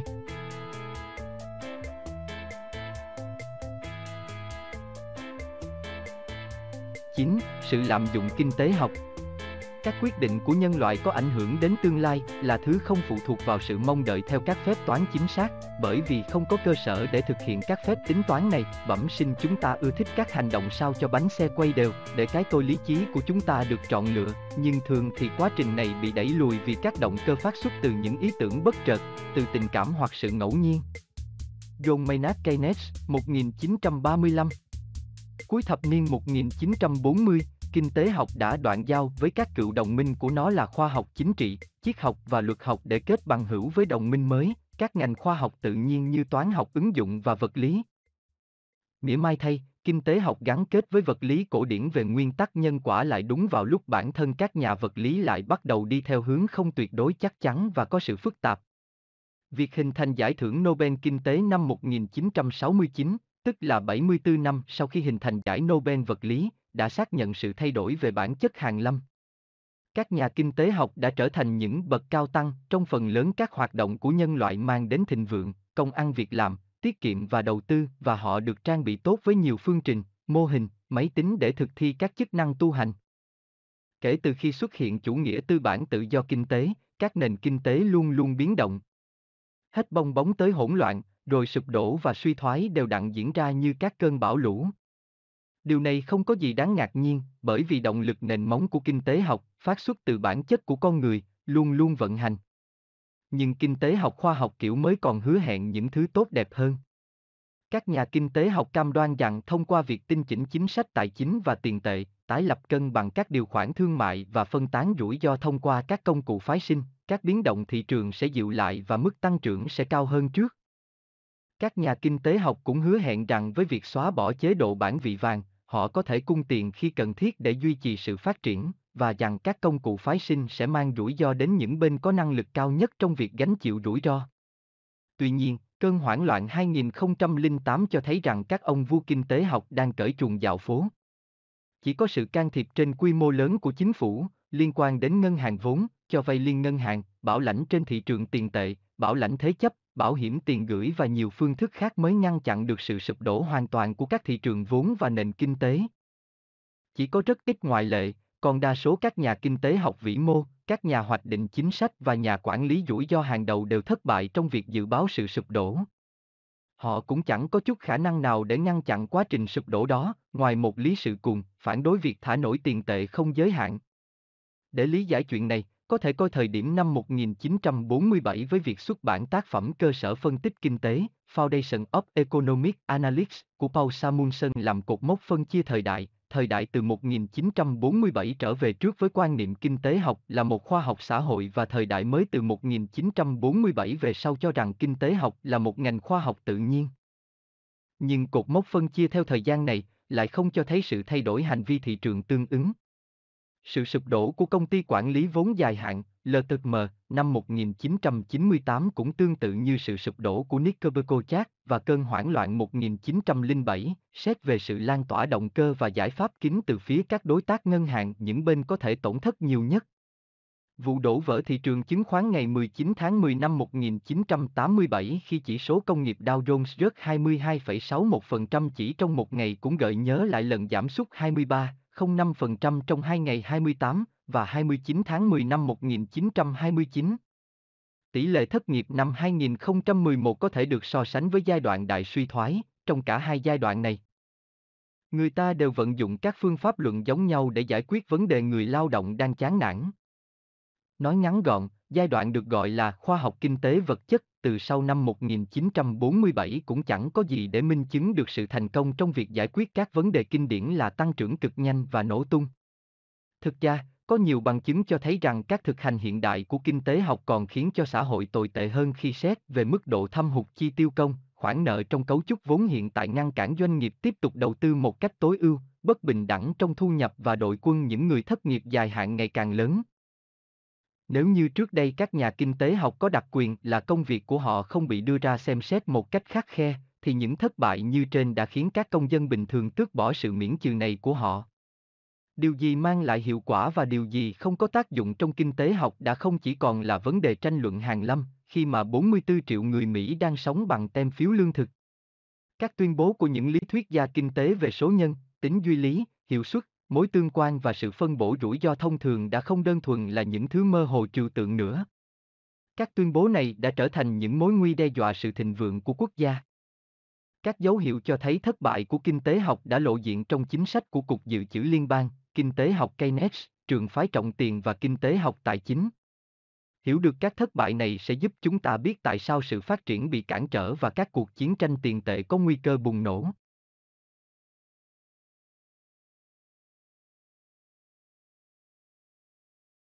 Cục Dự trữ Liên bang Hệ thống dự trữ liên bang Hoa Kỳ là một ngân hàng trung ương mạnh nhất trong lịch sử và ngày nay vẫn là nguồn lực chủ chốt trong nền kinh tế Mỹ. Fed vẫn thường được mô tả là có nhiệm vụ kép bình ổn giá cả và giảm thất nghiệp. Fed còn được mong đợi sẽ hành động như một người cho vay cuối cùng, lender of last resort, trong các cơn hoảng loạn tài chính và phải điều tiết được các ngân hàng, đặc biệt là các ngân hàng vẫn được cho là quá lớn đến mức không thể sụp đổ. Thêm vào đó, Fed còn đại diện cho Hoa Kỳ tại các phiên họp ngân hàng trung ương đa phương, chẳng hạn như với nhóm G20 và ngân hàng thanh toán quốc tế. Và thực hiện các giao dịch có sử dụng vàng của Bộ Ngân khố. Fed còn được ủy quyền thêm một số nhiệm vụ mới theo đạo luật Dodd-Frank chỉnh sửa năm 2010. Nhiệm vụ kép đã trở thành thứ giống như nhiều vòi bạch tuộc. Từ khi được thành lập năm 1913, công việc quan trọng nhất của Fed khi đó là duy trì sức mua của đồng đô la, tuy nhiên, cũng từ năm 1913 tới nay thì đồng đô la đã giảm giá trị đến 95%. Nói cách khác, trong thời buổi này thì phải trả 20 đô la mới mua được thứ có thể được mua bằng 1 đô la trong năm 1913. Cứ hình dung ra một nhà quản lý đầu tư đã để mất 95% tiền của khách hàng là đủ hiểu hiệu quả hoạt động trong nhiệm vụ chính yếu của Fed. Hiệu quả trong việc bình ổn giá trị đồng đô la của Fed nên được đem ra so sánh với thành tựu của nước Cộng hòa La Mã, Roman Republic.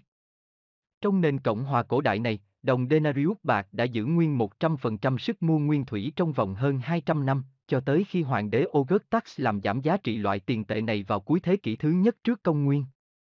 Đồng tiền vàng Solidus của đế quốc Byzantine thậm chí còn có lịch sử ấn tượng hơn, nó đã duy trì được sức mua ổn định trong hơn 500 năm, từ sau cuộc cải cách tiền tệ năm 498 sau công nguyên cho tới khi bắt đầu phá giá vào năm 1030.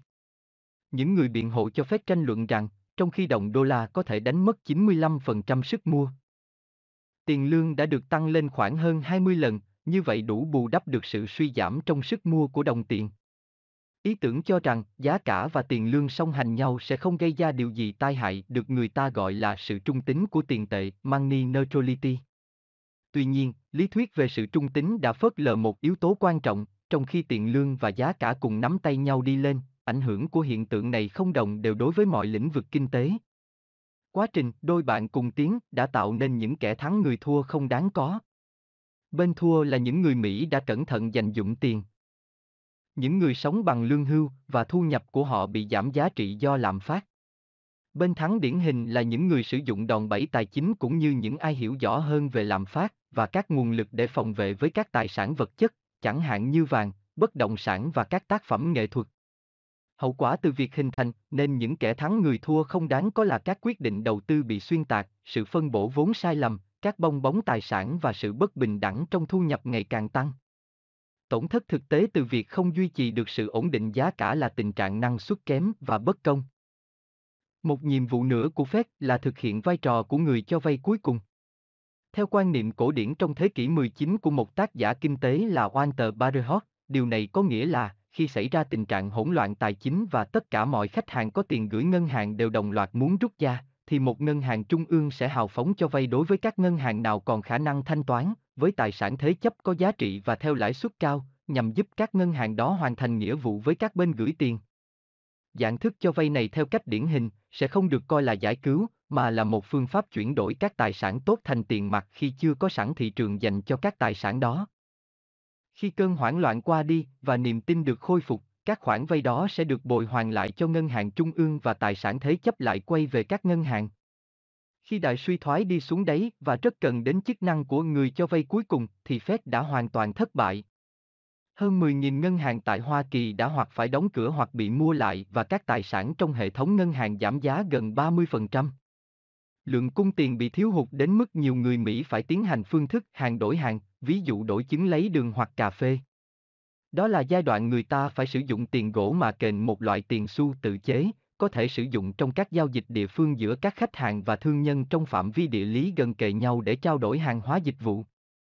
Sau đại suy thoái, một lần nữa nền kinh tế lại rất cần chức năng người cho vay cuối cùng khi xảy ra cơn hoảng loạn 2008. Các hành động của Fed vào thời điểm 2008 này cứ như là sự đối phó với một cơn khủng hoảng thanh khoản, trong khi tình hình thực tế lại là khủng hoảng thanh toán và tín dụng. Cho vay ngắn hạn có thể giúp giải quyết khủng hoảng thanh khoản khi việc cho vay này đóng vai trò cấp tín dụng tạm thời, nhưng nó sẽ không giải quyết được khủng hoảng khả năng thanh toán khi tài sản thế chấp đã bị mất giá trị vĩnh viễn. Giải pháp cho cơn khủng hoảng khả năng thanh toán phải là đóng cửa hoặc quốc hữu hóa các ngân hàng mất khả năng thanh toán. Vận dụng các nguồn lực khẩn cấp, đặt những tài sản xấu dưới sự kiểm soát của chính phủ và tái tư nhân hóa ngân hàng mới, đủ khả năng thanh toán thông qua chào bán cổ phiếu ra công chúng cho các cổ đông mới. Sau đó ngân hàng mới này có thể cấp các khoản tín dụng mới. Lợi ích của việc nhà nước quản lý các tài sản độc hại là chúng có thể được mua lại với giá thấp, không cần tiền vốn đầu tư và cũng không hạch toán lỗ theo thị giá hiện hành. Các cổ đông và trái chủ của những ngân hàng mất khả năng thanh toán và quỹ bảo hiểm của công ty bảo hiểm tiền gửi liên bang, FDIC, sẽ gánh chịu tổn thất từ các tài sản độc hại đó. Còn những người đóng thuế chỉ phải chịu các tổn thất phát sinh thêm. Nhưng một lần nữa Fed lại nhận định tình hình sai lầm. Thay vì đóng cửa các ngân hàng mất khả năng thanh toán, Fed và Bộ Ngân khố lại giải cứu chúng với chương trình xử lý các tài sản có vấn đề táp và một số mánh khóe khác sao cho các trái chủ và ban quản lý các ngân hàng vẫn tiếp tục thu lãi, lợi nhuận và tiền thưởng từ phí tổn của người nộp thuế. Động thái này nhất quán với những gì Fed từng làm từ thời sơ khai tại Jekyll Island tức là giải cứu các quan chức ngân hàng. Fed hầu như không đếm sĩ gì đến các nguyên tắc cốt lõi của Baderhot. Fed cũng có làm theo các đề xuất của Baderhot, hào phóng cho vay tiền, nhưng Fed lại nhận vào các tài sản thế chấp độc hại, hầu hết số tài sản này hiện vẫn còn trong sổ sách của Fed. Fed áp lãi suất cho các khoản vay này ở mức gần như zero, thay vì tính lãi suất cao thường thì các bên đi vay đang khốn đốn sẽ đề nghị được vay với lãi suất cao. Fed còn cho vay đối với các ngân hàng đã mất khả năng thanh toán chứ không chỉ cấp tín dụng cho những ngân hàng còn khả năng và xứng đáng được hỗ trợ. Hệ lụy cho nền kinh tế, thậm chí vẫn còn tới ngày nay, là các tài sản độc hại vẫn còn đó, hoạt động cho vay của hệ thống ngân hàng đang bị kiềm chế cao độ do nhu cầu tái cấp vốn và nền kinh tế tiếp tục gặp nhiều khó khăn trước khi nó có thể tự tăng trưởng như xưa. Khi tình hình rất cần đến các chức năng của người cho vay cuối cùng thì Fed lại hai lần làm hỏng việc. Lần đầu là giai đoạn 1929-1933, lẽ ra Fed khi đó phải cấp thanh khoản thì nó lại không làm. Còn lần thứ hai là giai đoạn 2007-2009, khi đó phép lẽ ra phải đóng cửa các ngân hàng mất khả năng thanh toán thì nó lại cấp thanh khoản. Thật kỳ lạ. Người ta có thể kết luận từ hai sự kiện này rằng Fed đã tỏ ra hiểu biết quá ít về nghệ thuật kinh điển trong ngành ngân hàng.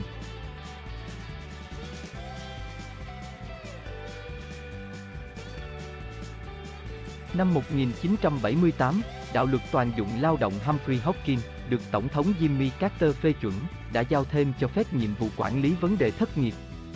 Đạo luật này rõ ràng đi theo kinh tế học trường phái Keynes, và nó ủy quyền cho phép phối hợp với các cơ quan hành pháp để đạt tình trạng toàn dụng lao động, phát triển, bình ổn giá cả và một ngân sách cân bằng.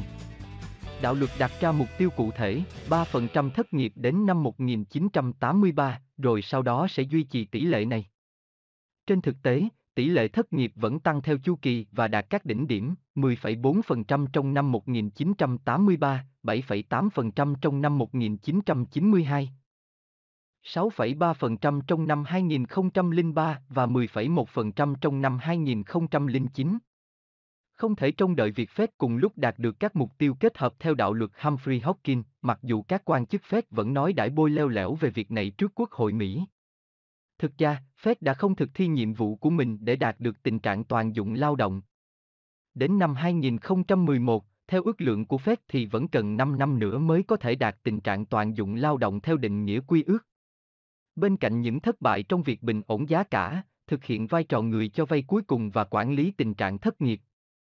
Cần phải thêm vào một thất bại quan trọng nhất của Fed, điều tiết ngành ngân hàng. Ủy ban điều tra về khủng hoảng tài chính, được Quốc hội thành lập năm 2009 nhằm tìm hiểu các nguyên nhân của cuộc khủng hoảng tài chính và kinh tế tại Hoa Kỳ, đã lắng nghe ý kiến của hơn 700 nhân chứng, đã nghiên cứu hàng triệu trang tài liệu và tiến hành các phiên điều trần mở rộng nhằm có được các kết luận về trách nhiệm đối với cơn khủng hoảng tài chính đã khởi phát từ năm 2007.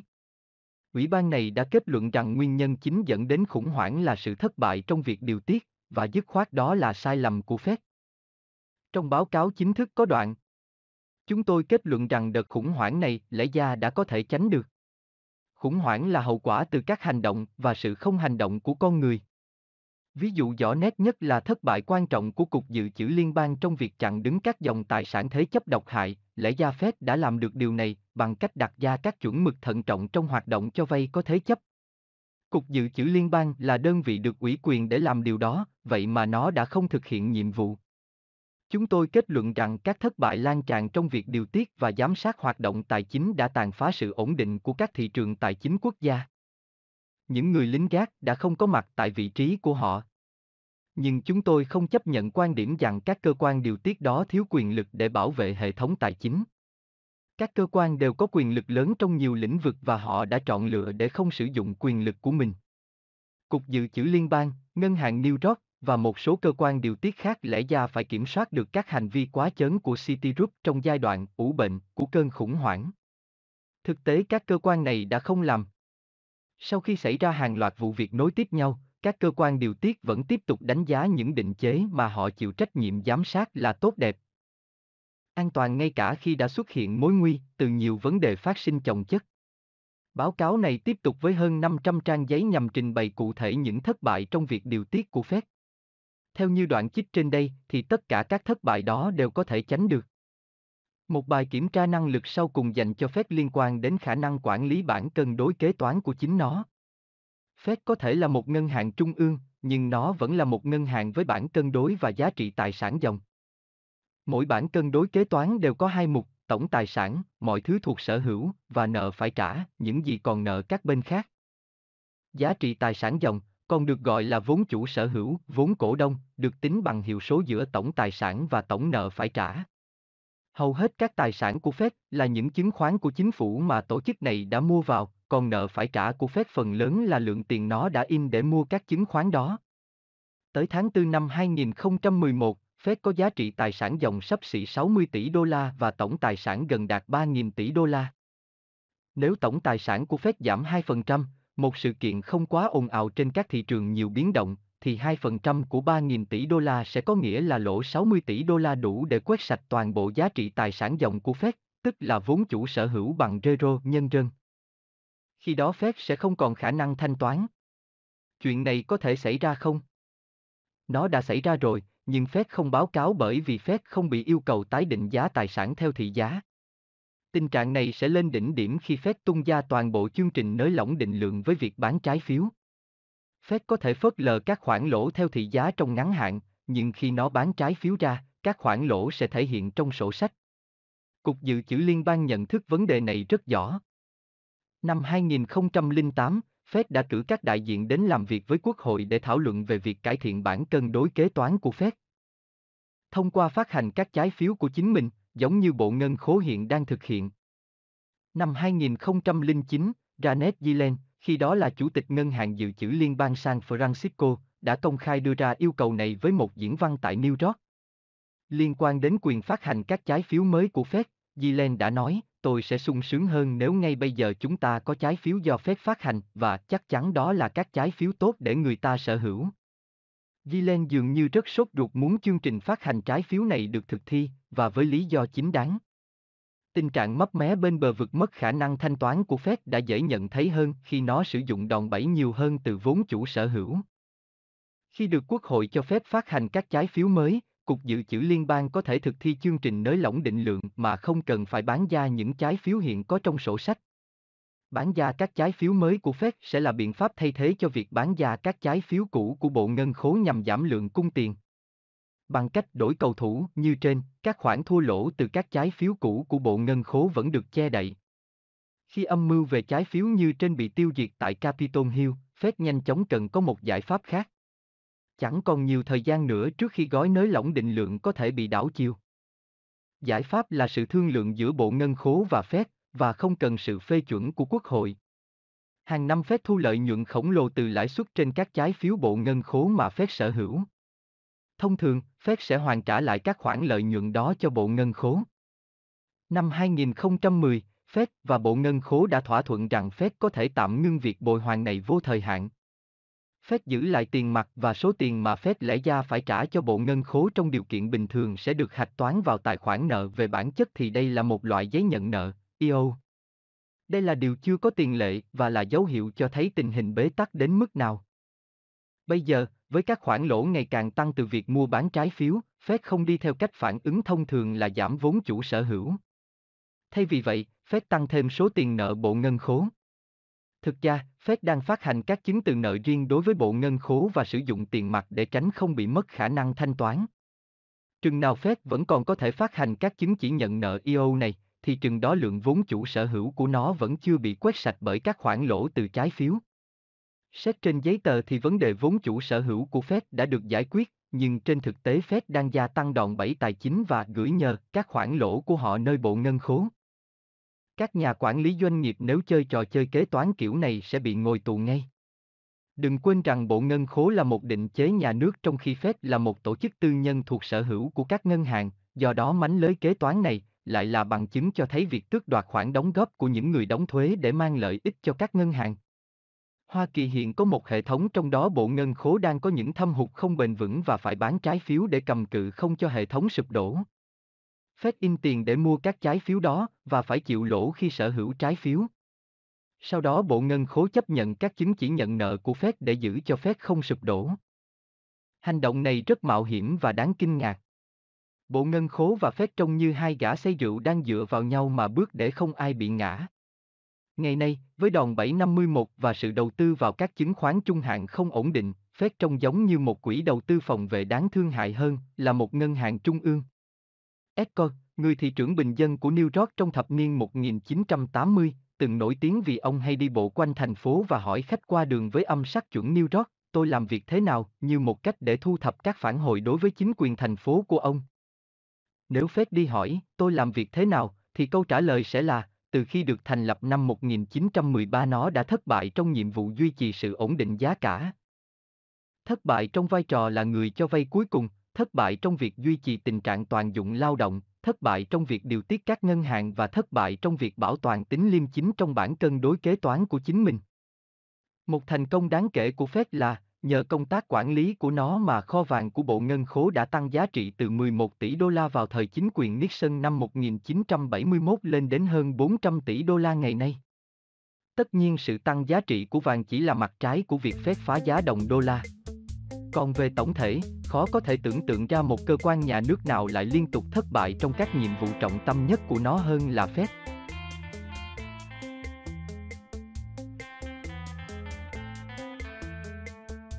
Trường phái trọng tiền Trọng tiền, Monetarium, là một trường phái kinh tế gắn liền nhất với tên tuổi của Milton Friedman, người đoạt giải Nobel Kinh tế năm 1976.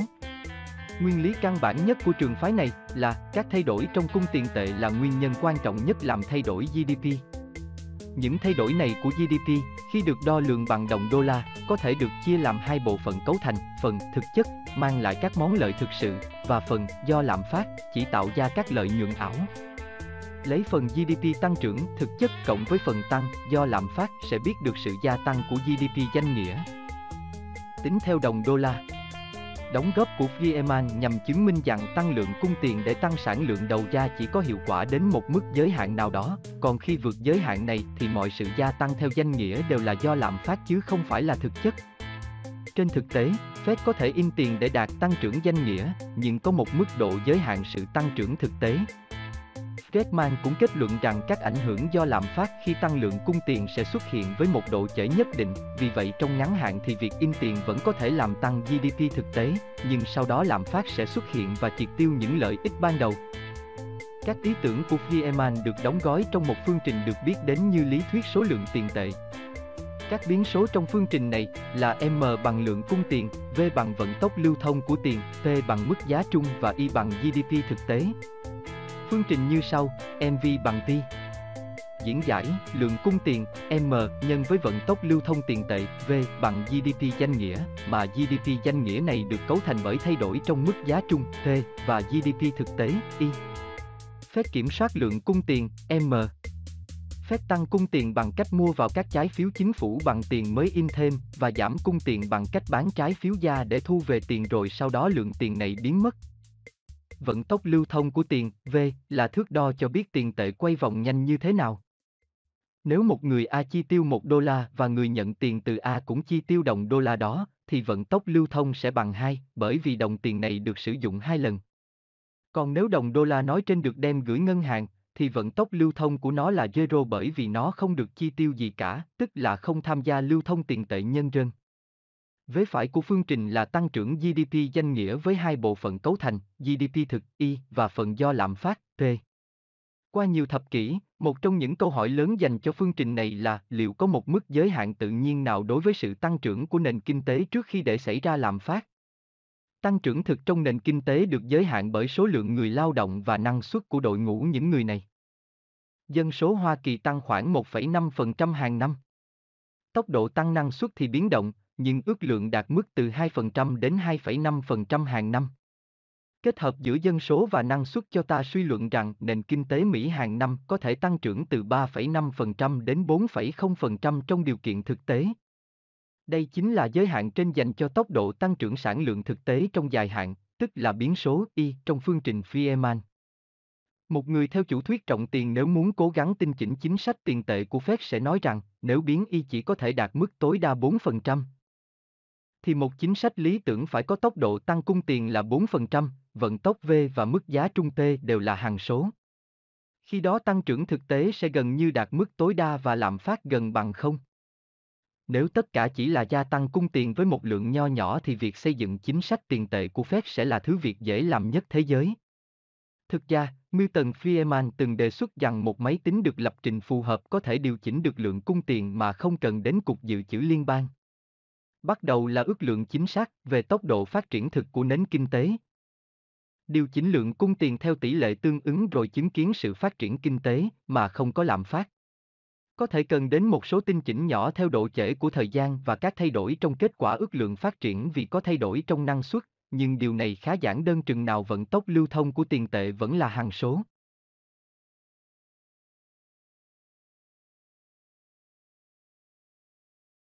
Nhưng chuyện gì xảy ra nếu vận tốc này là biến số? Thực tế đã cho thấy vận tốc lưu thông tiền tệ hóa ra lại là yếu tố bất ngờ gây khó khăn, một vấn đề không ai có thể kiểm soát được, một biến số không thể tinh chỉnh được. Vận tốc này mang tính chất tâm lý, hoàn toàn phụ thuộc vào việc các cá nhân cảm nhận như thế nào về điều kiện kinh tế của bản thân anh ta, cô ta hoặc cảm nhận về cảm giác của tất cả mọi người tiêu dùng khác.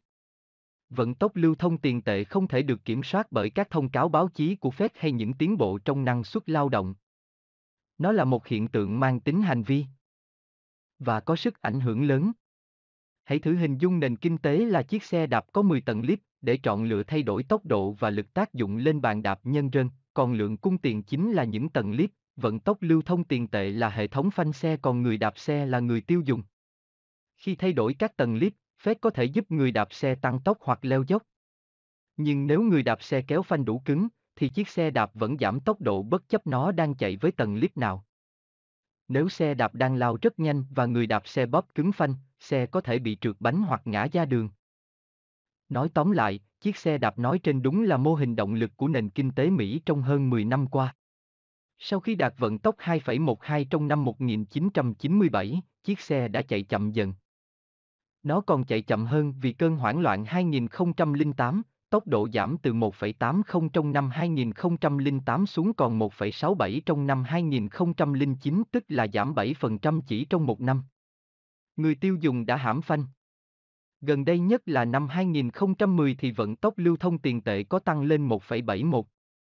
Khi người tiêu dùng hoàn trả nợ và tăng tiết kiệm chứ không phải tăng chi tiêu, vận tốc lưu thông tiền tệ giảm và GDP cũng giảm theo, trừ khi phép gia tăng cung tiền. Vậy nên Fed đã quyết liệt in tiền chỉ nhằm duy trì GDP danh nghĩa. Trước sự đe dọa từ quá trình giảm tốc trong lưu thông tiền tệ. Thêm vào đó, Fed còn gặp một vấn đề khác, bản chất của vận tốc lưu thông tiền tệ là mang tính hành vi và không dễ kiểm soát. Lượng cung tiền tệ mà phép kiểm soát thông qua in tiền, được gọi là cơ số tiền tệ, chỉ là một phần nhỏ trong tổng cung tiền, theo dữ liệu hiện hành là tương đương khoảng 20%. Trong khi 80% lượng cung còn lại được tạo ra bởi các ngân hàng khi chúng cấp tín dụng hoặc hỗ trợ theo các dạng thức khác để tạo ra tài sản, chẳng hạn như các quỹ tương hỗ đầu tư vào các công cụ nợ ngắn hạn và các chứng từ thương mại. Trong khi cơ số tiền tệ đã gia tăng 242% từ tháng 1 năm 2008 đến tháng 1 năm 2011, tổng lượng cung tiền qua hệ thống ngân hàng chỉ tăng 34%. Nguyên nhân là vì các ngân hàng ngần ngại không muốn cấp thêm các khoản tín dụng mới và đang chật vật với những khoản cho vay độc hại còn tồn động trong sổ sách của họ.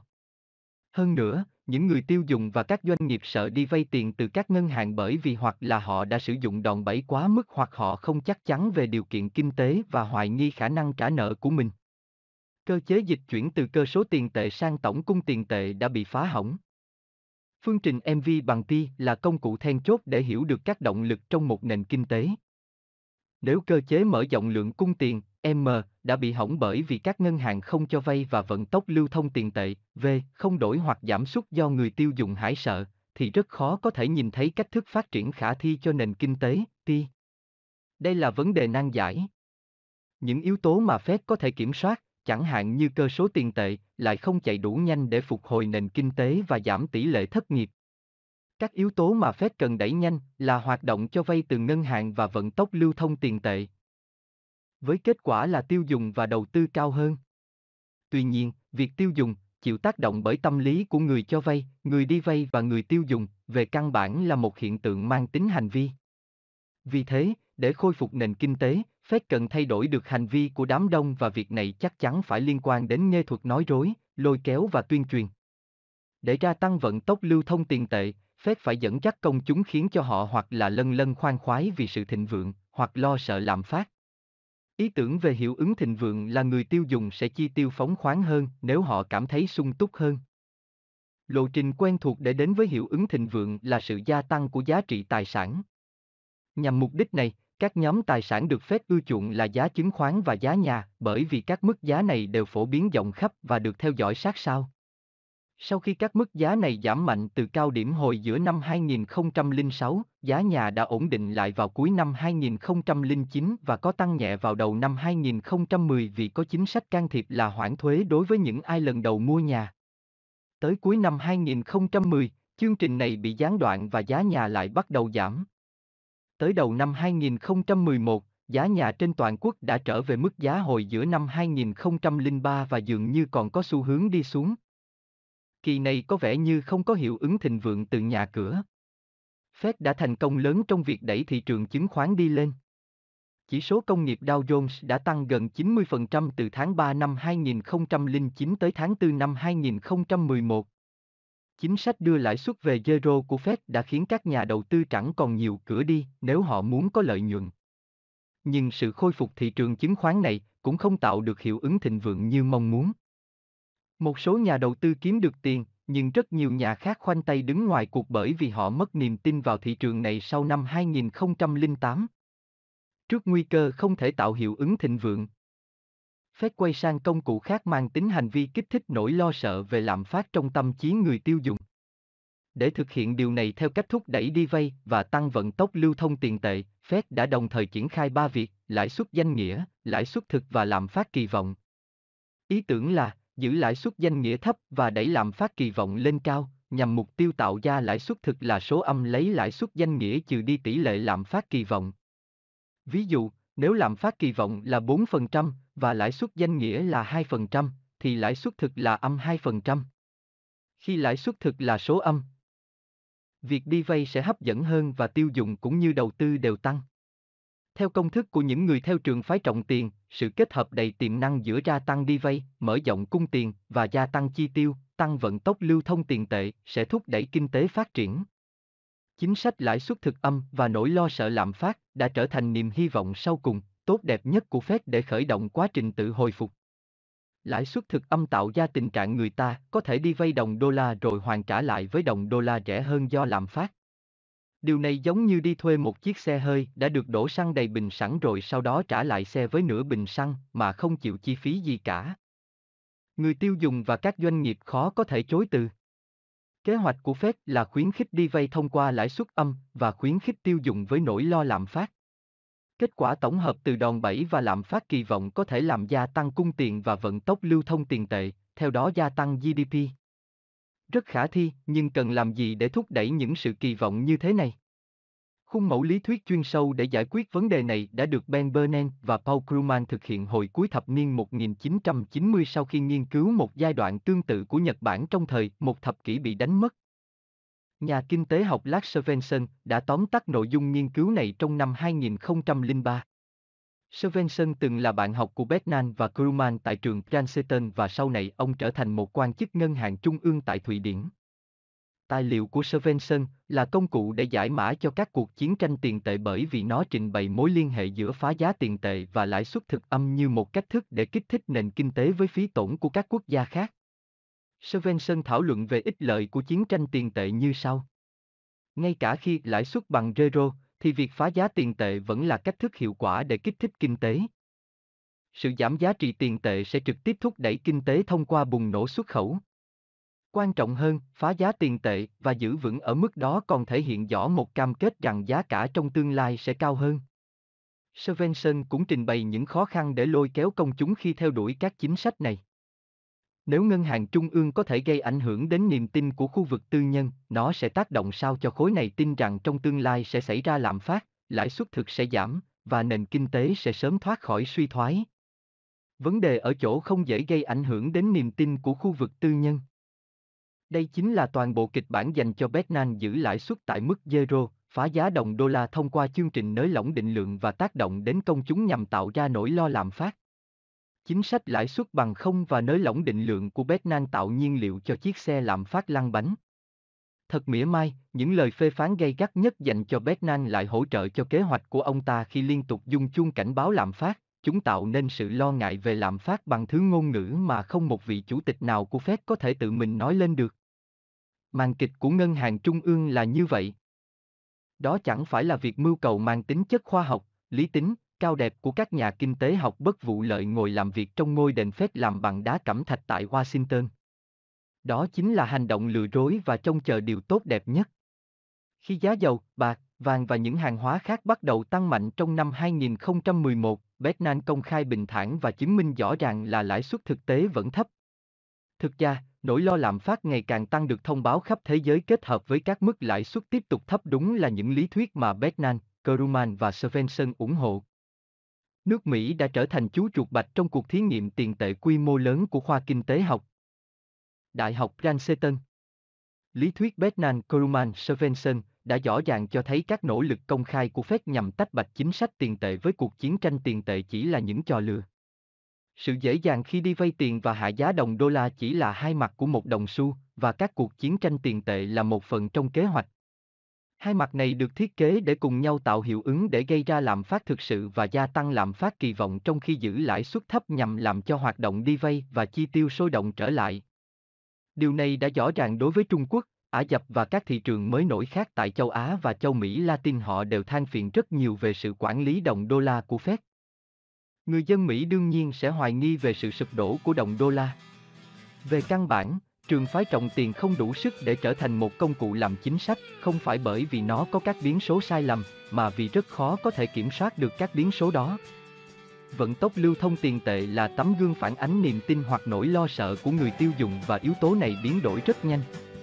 Cơ chế dịch chuyển lượng cung tiền từ cơ số tiền tệ đến các khoản vay ngân hàng có thể bị phá hỏng bởi vì thiếu niềm tin và sự chắc chắn từ phía những người cho vay và cả người đi vay. Điều nguy hiểm là phép lại không chấp nhận các hạn chế mang tính hành vi như thế này và cố gắng kiểm soát chúng thông qua truyền thông mang màu sắc lừa dối và tuyên truyền. Tệ hại hơn, khi công chúng nhận ra trò lừa đảo đó, một vòng lặp phản hồi lại được tạo dựng nên trong đó niềm tin đổ vỡ và thậm chí cả sự thật, nếu có, cũng không được ai tin nữa. Hoa Kỳ đang lâm vào nguy hiểm.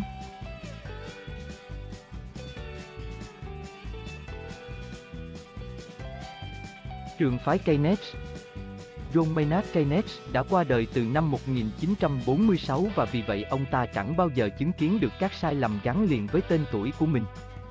Sau khi ông mất một năm, tác phẩm cơ sở phân tích kinh tế của Samuelson được xuất bản, đặt nền móng hàng lâm cho một lý thuyết mà sau này phát triển thành kinh tế học Keynes mới. Bản thân Keynes chỉ sử dụng một vài phương trình trong các tác phẩm của ông, nhưng kèm theo chúng là các nội dung phân tích chuyên sâu, viết bằng lời văn rõ ràng. Chỉ trong cuối thập niên 1940 và 1950 mới tồn tại nhiều mô hình và đồ thị kinh tế mà ngày nay người ta nhận định là gắn liền với kinh tế học Keynes.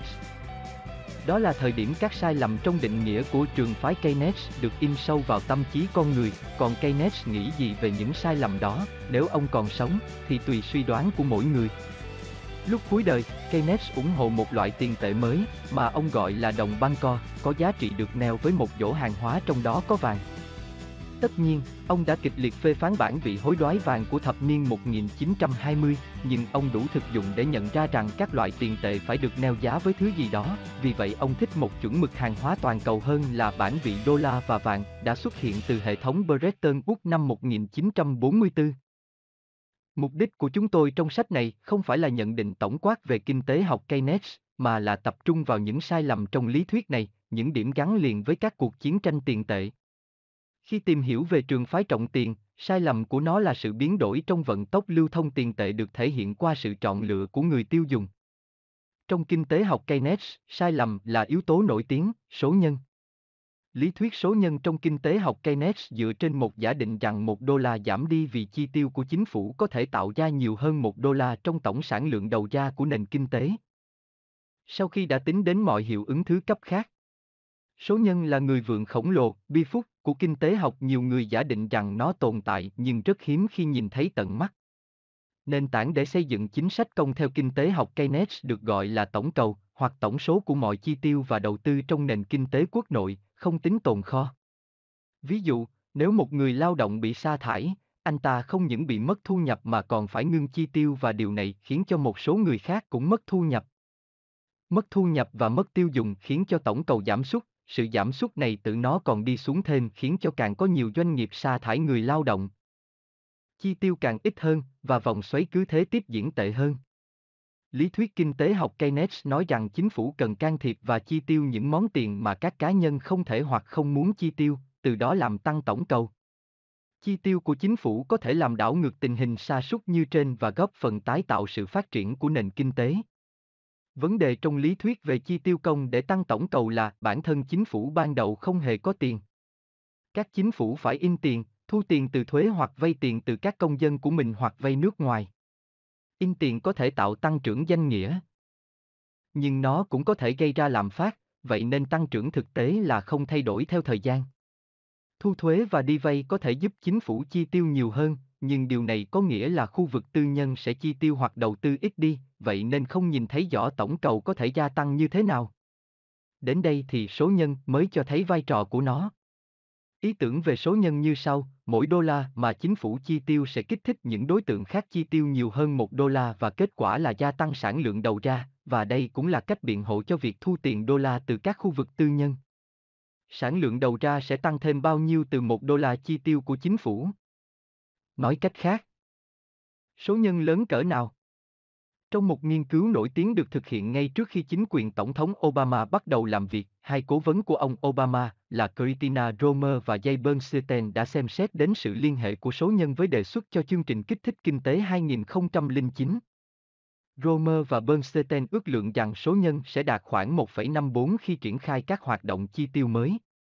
Điều này có nghĩa là cứ mỗi 100 tỷ đô la trong chương trình chi tiêu của ông Obama thì Romer và Bernstein mong đợi sản lượng đầu ra của nền kinh tế sẽ đạt 154 tỷ đô la.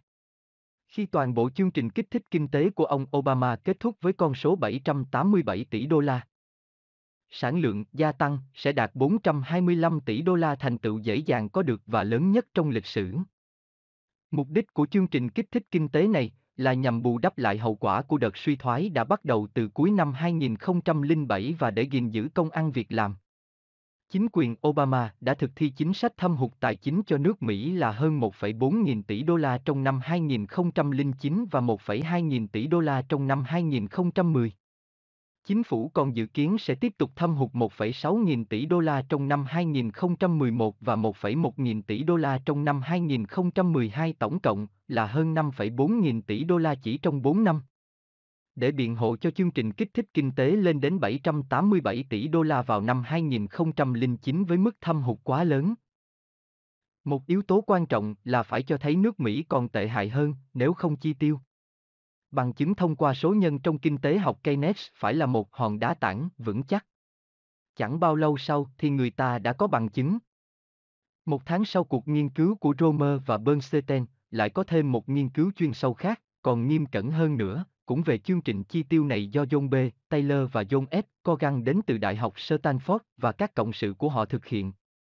Các kết quả trọng tâm mà Taylor và Corgan thu được là mọi số nhân đều thấp hơn một, nghĩa là với mỗi đô la chi tiêu để kích thích kinh tế, thì tổng hàng hóa dịch vụ được khu vực tư nhân làm ra lại giảm xuống. Taylor và Corgan áp dụng một mô hình số nhân được cập nhật hơn và nhận được sự ủng hộ rộng rãi hơn từ các nhà kinh tế học, và họ cũng sử dụng các giả định mang tính thực tiễn cao hơn về các mức lãi suất dự phóng cũng như kỳ vọng của người tiêu dùng trước sự đe dọa từ các gánh nặng của thuế suất cao hơn trong tương lai. Nghiên cứu của Taylor và Corgan tính ra hiệu ứng số nhân của chương trình kích thích kinh tế này chỉ là 0,96 trong các giai đoạn đầu và còn chứng minh rằng sẽ nhanh chóng giảm xuống 0,67 vào cuối năm 2009 rồi sau đó chỉ còn 0,48 vào cuối năm 2010. Nghiên cứu của họ cho thấy đến năm 2011 thì mỗi đô la chi tiêu để kích thích kinh tế sẽ khiến cho sản lượng của khu vực tư nhân giảm đi khoảng 60 sen. Chương trình kích thích kinh tế của ông Obama đang làm tổn thương khu vực tư nhân và do đó hạn chế khả năng tạo ra việc làm của khu vực này. Nghiên cứu của Taylor và Cogan không phải là nghiên cứu duy nhất cho ra kết luận rằng các số nhân theo kinh tế học Keynes đều nhỏ hơn một và các chương trình kích thích kinh tế sẽ tàn phá sản lượng của khối kinh tế tư nhân. John Taylor cũng từng có kết luận tương tự trong một nghiên cứu riêng biệt khác, được thực hiện từ năm 1993. Các nghiên cứu khác, trong một số điều kiện nhất định, của Michael Woodford, Đại học Columbia, do Bert Barrow, Đại học Harvard, và Michael Kumov, Đại học Stanford và nhiều người khác cũng đồng tình rằng các số nhân theo kinh tế học Keynes sẽ nhỏ hơn một. Theo thực nghiệm, một nghiên cứu về lý thuyết kinh tế học cho thấy các phương pháp tiếp cận của Romer và Bernstein nhằm biện hộ cho chương trình kích thích kinh tế của ông Obama đều nằm ngoài các luận tư duy chính thống và khó có thể được ủng hộ, ngoại trừ vì các lý do mang tính ý thức hệ. Lý thuyết của Keynes, theo đó chi tiêu công có thể kích thích tổng cầu, hóa ra chỉ có hiệu quả trong một số điều kiện rất hạn chế. Điều này làm cho lý thuyết Keynes trở thành một lý thuyết đặc biệt chứ không mang tính phổ quát như tác giả từng tuyên bố. Các chương trình kích thích kinh tế có hiệu quả trong ngắn hạn tốt hơn là trong dài hạn. Chương trình kích thích kinh tế mang lại hiệu quả trong một cuộc khủng hoảng thanh khoản hơn là khi có khủng hoảng thanh toán, nó hiệu quả khi tình hình suy thoái nhẹ chứ không phù hợp trong điều kiện suy thoái nghiêm trọng. Sự kích thích kinh tế cũng sẽ mang lại tác dụng tốt hơn đối với các nền kinh tế vừa đi vào suy thoái với mức nợ còn tương đối thấp lúc ban đầu. Những ý tưởng xuất phát của các chương trình kích thích kinh tế đã không đánh giá đúng mức công trình toán kinh tế của giáo sư các F. Crick từ thập niên 1960, theo đó giáo sư đã xây dựng lý thuyết rằng cả kinh tế học Keynes và các công cụ theo trường phái trọng tiền đều chỉ đạt hiệu quả mạnh nhất đối với các nền kinh tế xuất phát từ ngân sách cân bằng. Crick là người đầu tiên tìm ra khái niệm kiềm chế ngân sách công, một khái niệm dường như đang bị lãng quên.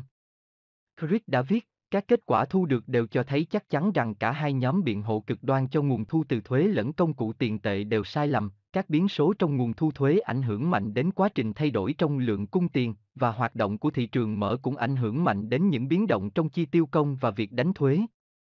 Crick cũng nói rằng các hiệu ứng của chương trình kích thích theo kinh tế học Keynes là không thể được đo lường một cách độc lập khi khởi điểm là thâm hụt ngân sách. Không thể nhìn thấy các điều kiện thuận lợi cho các chương trình kích thích kinh tế theo lý thuyết Keynes tại Hoa Kỳ vào đầu năm 2009. Quốc gia đang chịu những gánh nặng nợ nần quá lớn, đang thâm hụt ngân sách cao và đang trong cơn khủng hoảng thanh toán nghiêm trọng và còn có thể kéo dài nhiều năm đúng là một bối cảnh rất khác so với môi trường có thể tiến hành chương trình kích thích kinh tế mà Keynes đã đề xuất. Các chi tiêu từ chương trình kích thích kinh tế có thể chỉ làm tăng thâm hụt và lãng phí các nguồn lực quý giá, ngoài ra không còn tác dụng gì đáng kể khác. Hai năm sau nghiên cứu của Romer và Bernstein, các kết quả kinh tế đã xuất hiện và chúng tàn phá những lý thuyết của hai tác giả này. Romer và Bernstein đã từng ước lượng rằng tổng số lượng người có việc làm sẽ là hơn 137 triệu vào cuối năm 2010. Trên thực tế con số này chỉ là 130 triệu. Họ ước đoán GDP sẽ tăng 3,7% vào cuối năm 2010, tuy nhiên thực tế hầu như không có tăng trưởng gì cả. Họ còn dự phóng rằng tỷ lệ thất nghiệp không vượt quá 8%, không may cho họ là tỷ lệ này trên thực tế đã lên đến 10,1% vào tháng 10 năm 2009. Xét theo mọi thước đo, thì rõ ràng là nền kinh tế đã vận hành tệ hại hơn so với những gì mà Romer và Bernstein dự đoán sau khi họ ứng dụng số nhân theo kinh tế học Keynes. Ngay từ đầu, chương trình kích thích kinh tế của chính quyền Obama đã không là gì khác hơn một danh sách các điều ước ý thức hệ với các chương trình được ưa thích và danh sách những người núp dưới tấm áo hàng lâm của John Maynard Keynes.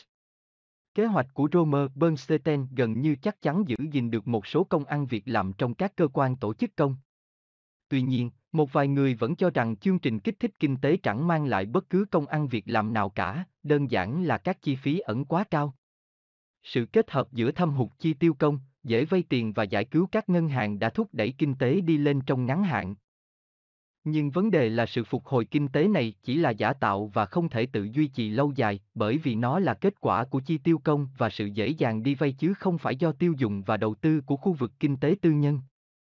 Tình hình này dẫn đến các phản ứng chính trị đối với sự gia tăng thêm chi tiêu công và chương trình nới lỏng định lượng.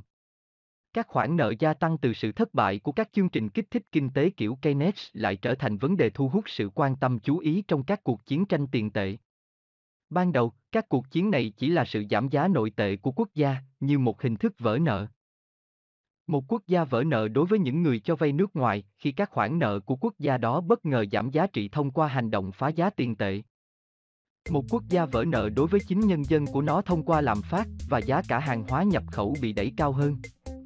Với các món nợ cao kỷ lục đang nằm trong tay các nhà đầu tư nước ngoài, ảnh hưởng quốc tế của sự phá giá tiền tệ còn lớn hơn nhiều, vì thế các cuộc chiến tranh tiền tệ càng khốc liệt hơn. Bởi vì số nợ và sự thâm hụt hiện nay đã quá lớn, Hoa Kỳ bị lâm vào cảnh hết đạn. Nếu Hoa Kỳ lại phải trải qua một cơn khủng hoảng tài chính khác hoặc hứng chịu thêm một thiên tai nặng nề cỡ như bão Katrina trở lên, thì khả năng trông cậy vào thâm hụt chi tiêu công cũng sẽ giảm đi nhiều. Nếu Hoa Kỳ phải đương đầu với một cuộc chiến tranh quy mô lớn tại Trung Đông hoặc Đông Á, nó sẽ không đủ khả năng tài chính để tiến hành các nỗ lực chiến tranh như đã từng làm được trong thời Thế chiến thứ hai. Nước Mỹ đang hoàn toàn lệ thuộc vào các chủ nợ nước ngoài. Trước các mối nguy cơ của bất cứ khủng hoảng nào tài chính, thiên tai hay quân sự Hoa Kỳ sẽ buộc phải trông cậy vào các công cụ khẩn cấp, những thứ mà Tổng thống Roosevelt từng phải triển khai trong năm 1933 và Tổng thống Nixon đã thực hiện vào năm 1971. Đóng cửa các ngân hàng, trưng thu vàng, thuế nhập khẩu và sự kiểm soát vốn sẽ là những biện pháp cần được đem ra xem xét. Sự say mê các ảo ảnh của kinh tế học Keynes đã đem lại hậu quả, sức mạnh Hoa Kỳ cũng trở thành ảo ảnh, nước Mỹ chỉ còn có thể hy vọng không xảy ra chuyện xấu. Nhưng với quá trình vận động của thế giới ngày nay thì hy vọng đó là rất mong manh.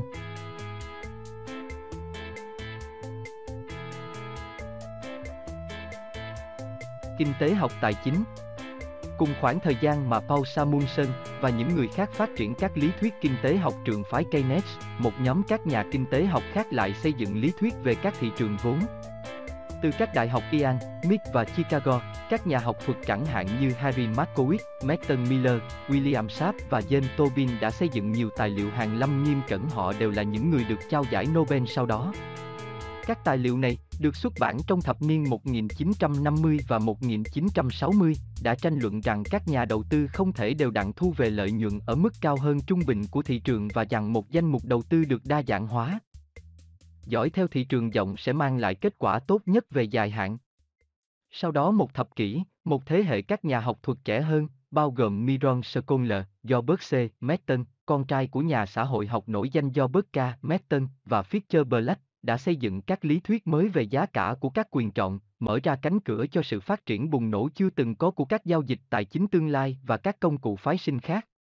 Các lý thuyết của họ và những học giả khác, được tích lũy hơn 50 năm và vẫn tiếp diễn đến ngày nay, đã cấu thành nên một nhánh khoa học kinh tế được biết như kinh tế học tài chính. Các nhà sinh vật học của trường đại học khi tìm hiểu những loại virus có thể lây nhiễm đều phải làm việc trong phòng cách ly để đảm bảo rằng các đối tượng nghiên cứu không lọt ra ngoài môi trường thí nghiệm và gây ảnh hưởng đến cộng đồng. Không may là những yếu tố an toàn như trên lại không được áp dụng tại khoa kinh tế học. Mỗi ý tưởng kiến thức chuyên sâu đều kèm theo một số nhận thức sai lầm rất nguy hiểm, có thể ảnh hưởng đến các mạch máu tài chính toàn cầu và gây ra tác hại không thể lường được. Trong số các ý tưởng kinh tế học tài chính đó, có một cặp đôi tai hại nhất là các thị trường hiệu quả và phân phối chuẩn rủi ro. Ý tưởng phía sau khái niệm thị trường hiệu quả là các nhà đầu tư đơn phương quan tâm đến việc tối đa hóa sự thịnh vượng của mình và sẽ phản ứng lại theo lý trí đối với các dấu hiệu giá cả và thông tin mới nhận. Lý thuyết này giả định rằng khi có thông tin mới và quan trọng, nó thể hiện ngay qua các mức giá cả, vậy nên giá dịch chuyển êm ái từ mức này sang mức khác tùy theo các tin tức. Bởi vì các thị trường đều cho thấy ảnh hưởng của tin tức đối với giá cả ngay tức khắc, cho nên không có nhà đầu tư nào có thể thu lợi nhuận cao hơn mức trung bình của thị trường, trừ khi anh ta may mắn. Bởi vì bất cứ thông tin nào mà nhà đầu tư muốn tận dụng để ra quyết định đầu tư đều đã được thể hiện qua giá thị trường. Bởi vì người ta không thể biết trước các thông tin tiếp theo, sự thay đổi giá cả trong tương lai là không thể đoán trước và là sự ngẫu nhiên. Ý tưởng về phân phối chuẩn rủi ro là, bởi vì giá cả trong tương lai là ngẫu nhiên, biên độ và tần số biến động giá cả cũng là ngẫu nhiên, giống như việc tung đồng xu hoặc thả xí ngầu. Các sự kiện nhẹ nhàng sẽ thường xảy ra đều đặn, và các sự kiện cao trào thì hiếm thấy. Khi các sự kiện ôn hòa thường gặp và các sự kiện nghiêm trọng hiếm xảy ra được đặt trung trong một đồ thị. Nó cho ta đường công hình chuông nổi danh. Phần lớn các sự kiện là bình thường, không nghiêm trọng, trong khi chỉ có rất ít sự kiện nghiêm trọng. Bởi vì đường hình chuông này có độ dốc cao, nên các sự kiện cực kỳ nghiêm trọng là rất hiếm và gần như không thể xảy ra. Trong hình một dưới đây, chiều cao của đường cong thể hiện tần số diễn ra sự kiện và bề rộng của nó cho thấy mức độ quan trọng của các sự kiện đó, cho dù là tích cực hay tiêu cực. Khu vực đồ thị quanh điểm không thể hiện các sự kiện bình thường, nhẹ nhàng hay diễn ra đều đặn. Khu vực ngoài điểm 3 và 3 cho thấy các sự kiện có tầm quan trọng rất lớn. Chẳng hạn như thị trường chứng khoán sụp đổ hoặc bong bóng nhà ở bị vỡ tung. Nhưng theo như đường cong hình chuông này, thì các sự kiện như vậy gần như không bao giờ xảy ra, đường cong tại các vị trí đó gần như đã tiếp xúc với trục hoành của đồ thị. Vấn đề với các lý thuyết từng được trao giải Nobel nằm ngay trên đường cong hình chuông này, thực nghiệm cho thấy các lý thuyết đã không tương ứng với các thị trường và hành vi của con người trong thế giới thực. Dựa trên các nghiên cứu khoa học xã hội và thống kê quy mô lớn, người ta thấy rõ ràng là các thị trường không hiệu quả, sự thay đổi giá cả không phải là ngẫu nhiên và rủi ro cũng không tuân theo phân phối chuẩn. Sự phản công học thuật đối với các nội dung kinh tế học tài chính như trên đã phát xuất từ hai hướng. Rất nhiều nghiên cứu từ các lĩnh vực tâm lý học, xã hội học và sinh học cho thấy suy cho cùng các nhà đầu tư không hành động theo lý trí, ít nhất cũng từ quan điểm tối đa hóa thịnh vượng. Từ lĩnh vực toán học hiện đại, thiên tài Benoit Mandelbrot đã trình bày các hiểu biết sâu sắc để chứng minh rằng các mức giá cả trong tương lai có phụ thuộc vào giá trong quá khứ thị trường có một loại bộ nhớ, có thể gây ra phản ứng hoặc phản ứng quá mức theo các cách thức gây đổ vỡ, kéo theo các giai đoạn phát triển bùng phát và nổ tung. Daniel Kahneman và cộng sự Amos Tversky đã minh họa trong chuỗi các thí nghiệm tuy giản đơn nhưng rất thông minh để cho thấy rằng các cá nhân đều chứa đầy thành kiến không có lý trí. Chủ đề của các thí nghiệm này chú trọng vào né tránh tổn thất nhiều hơn là thu về lợi ích, mặc dù một nhà kinh tế học có thể nói rằng hai việc này có giá trị hoàn toàn như nhau. Đặc trưng này được gọi là ác cảm với rủi ro, giúp giải thích tại sao các nhà đầu tư sẽ bán đổ bán tháo chứng khoán trong một cơn hoảng loạn nhưng lại chậm giải tái gia nhập thị trường khi tình hình đã được cải thiện rất nhiều. Khi các nhà kinh tế học bắt đầu tìm kiếm dữ liệu về các thị trường vốn liên quan đến sự phi lý trí mà Kahneman và Tversky đã chứng minh, họ dễ dàng thu kết quả. Trong số những kết quả dị thường này, còn có các xu hướng mà một khi đã được thiết lập thì sẽ nhiều khả năng diễn tiến theo chiều vận động sẵn có hơn là đảo chiều cơ sở của đầu tư, theo quán tính. Dường như cổ phiếu của các công ty nhỏ lại đạt hiệu quả kinh tế cao hơn cổ phiếu của các doanh nghiệp lớn. Người ta còn ghi nhận cái gọi là hiệu ứng tháng giêng, theo đó thị trường chứng khoán hoạt động tốt hơn vào tháng 1 so với các tháng khác của năm. Các kết quả thu được từ những nghiên cứu như trên đều trái ngược với lý thuyết thị trường hiệu quả hoặc biến động giá cả ngẫu nhiên. Cuộc tranh cãi giữa các nhà lý luận về thị trường hiệu quả và các nhà khoa học xã hội khác sẽ chỉ đơn thuần là vấn đề tranh luận hàng lâm, nếu không nảy sinh các sự kiện quan trọng. Lý thuyết về thị trường hiệu quả cũng như những hệ quả của nó bao gồm biến động giá ngẫu nhiên và đường cong hình chung thể hiện phân phối rủi ro đã thoát ra ngoài phòng thí nghiệm và lây nhiễm đến toàn bộ cơ chế thương mại tại phố Oan và hệ thống ngân hàng hiện đại. Việc áp dụng những lý thuyết sai lầm này vào thực tiễn hoạt động của các thị trường vốn đã tạo nên cuộc sụp đổ thị trường chứng khoán năm 1987. Vụ nổ công ty quản lý vốn dài hạn năm 1998 và tai nạn thảm khốc nhất là cơn hoảng loạn 2008. Một thứ virus lây lan gây ra căn bệnh kinh tế học tài chính được biết đến là giá trị chịu rủi ro, Value at Risk VAR. Giá trị chịu rủi ro là phương pháp mà phố Oan sử dụng để quản lý rủi ro trong một thập niên trước khi xảy ra cơn hoảng loạn 2008 và hiện nay phương pháp này vẫn được sử dụng tràn lan. Đó là cách để đo lường rủi ro trong một danh mục đầu tư tổng quát một số tình huống có rủi ro nhất định được bù đắp lại bởi một số tình huống khác. VAR được cho rằng có thể tính toán được phần bù đắp này. Ví dụ, việc cầm nắm mà không bán ra các chứng khoán nợ 10 năm của Bộ Ngân khố có thể được bù đắp bởi nghiệp vụ bán khống các chứng khoán nợ 5 năm cũng của Bộ Ngân khố sao cho phần rủi ro tổng, theo phương pháp VAR, sẽ giảm thiểu hơn nhiều so với các rủi ro đơn lẻ từ các trái phiếu. Có thể xây dựng các nhóm chứng khoán phức tạp, với số lượng không giới hạn, để bù trừ rủi ro lẫn nhau. Toán học nhanh chóng trở nên vô dụng, bởi vì các quan hệ rõ ràng, chẳng hạn như quan hệ giữa việc cầm nắm và bán khống cùng một loại trái phiếu, sẽ nhường chỗ cho nhiều quan hệ chồng chéo giữa rất nhiều hạng mục trong một dỗ chứng khoán phòng vệ. Giá trị chịu rủi ro là đỉnh cao toán học của 50 năm phát triển kinh tế học tài chính. Đáng chú ý hơn, phương pháp VAR giả định rằng quan hệ giữa các mức giá cả trong tương lai sẽ vẫn như những gì đã có trong quá khứ, theo đó các biến động giá cả là ngẫu nhiên và rủi ro được giới hạn trong giá trị dòng, net position, lấy giá trị cầm nắm, long, trừ đi giá trị bán khống, short, chứ không phải là tổng giá trị, gross position. Phương pháp VAR đã mang trí tuệ của thị trường hiệu quả và phân phối chuẩn vào trong lĩnh vực quản lý rủi ro. Vai trò của giá trị chịu rủi ro, VAR, trong nguyên nhân gây ra cơn hoảng loạn 2008 là rất lớn. Nhưng người ta chưa bao giờ tìm hiểu thấu đáo về việc này. Ủy ban điều tra về khủng hoảng tài chính chỉ xem xét các mô hình rủi ro trong thương mại. Các vai trò rất mâu thuẫn nhau và đầy gian lận của những người môi giới thế chấp, các ngân hàng đầu tư và các cơ quan thẩm định tín dụng đã được điều tra kỹ lưỡng. Nhưng vai trò của VAR vẫn được che giấu. Xét theo nhiều cách, VAR chính là nguy cơ nằm trong mọi hoạt động thái quá và dẫn đến sự sụp đổ. Cái gì cho phép các ngân hàng, cơ quan thẩm định và nhà đầu tư giả định rằng họ vẫn trong tình trạng an toàn? Điều gì khiến cho Cục Dự trữ Liên bang và Ủy ban Chứng khoán và sàn giao dịch SEC yên tâm rằng các ngân hàng và những bên môi giới vẫn có lượng vốn phù hợp? Tại sao các nhà quản lý rủi ro của giới ngân hàng vẫn liên tục cam kết với CEO và hội đồng quản trị rằng mọi thứ đều trong tầm kiểm soát? Các câu trả lời đều xoay quanh giá trị chịu rủi ro và các mô hình vận hành có liên quan. Các mô hình VAR đã đưa đến đòn bẩy cao hơn và những khoản lớn có thể chịu rủi ro được liệt kê bên ngoài bản cân đối. Bởi vì các cơ quan quản lý điều tiết không hiểu biết rõ về phương pháp VAR bằng các ngân hàng, họ không thể hoài nghi về khâu thẩm định rủi ro. Các cơ quan quản lý cho phép các ngân hàng tự điều tiết khi gặp rủi ro và sử dụng đòn bẩy. Điều này chẳng khác gì việc Ủy ban Quản lý Hạt nhân Hoa Kỳ cho phép những nhà thầu xây dựng nhà máy điện hạt nhân được tự mình lập ra quy định về an toàn và không có bên giám sát độc lập nào hết. Nhiều học giả và những người thực hành đều đã nhận thức được các sai lầm và hạn chế của VAR.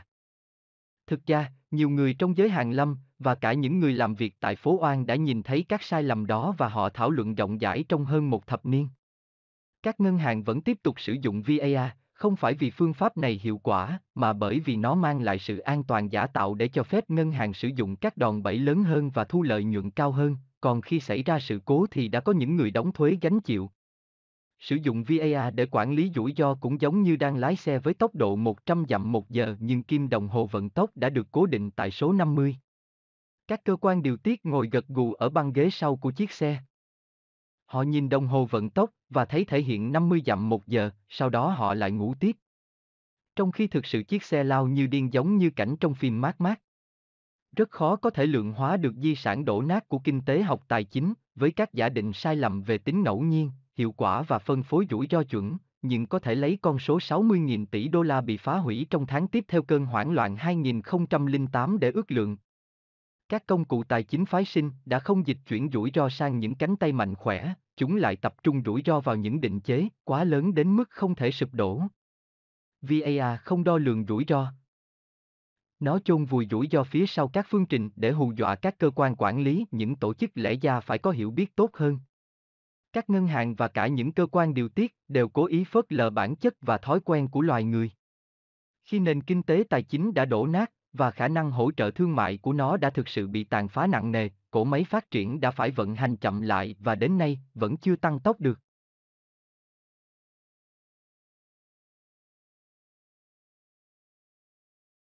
Washington và phố oan tòa tháp đôi lừa rối. Khi mở màn chiến tranh tiền tệ năm 2010, hoạt động của ngân hàng trung ương không những dựa trên các nguyên tắc tiền tệ tốt, sao money, tiền tệ được quản lý một cách có trách nhiệm để tránh tình trạng lạm phát quá mức nhân rơn, mà còn trông cậy vào năng lực của các quan chức ngân hàng trung ương trong việc vận dụng truyền thông để đánh lừa công chúng, khiến họ hiểu sai ý định thực sự của mình. Trường phái trọng tiền dựa trên mối quan hệ không ổn định giữa vận tốc lưu thông tiền tệ và lượng cung tiền nên trường phái này không đủ năng lực để trở thành một công cụ làm chính sách. Kinh tế học Keynes đã được áp dụng một cách bất cẩn dựa trên số nhân hoang đường một yếu tố được cho là tạo ra thu nhập nhưng trên thực tế lại phá hủy thu nhập.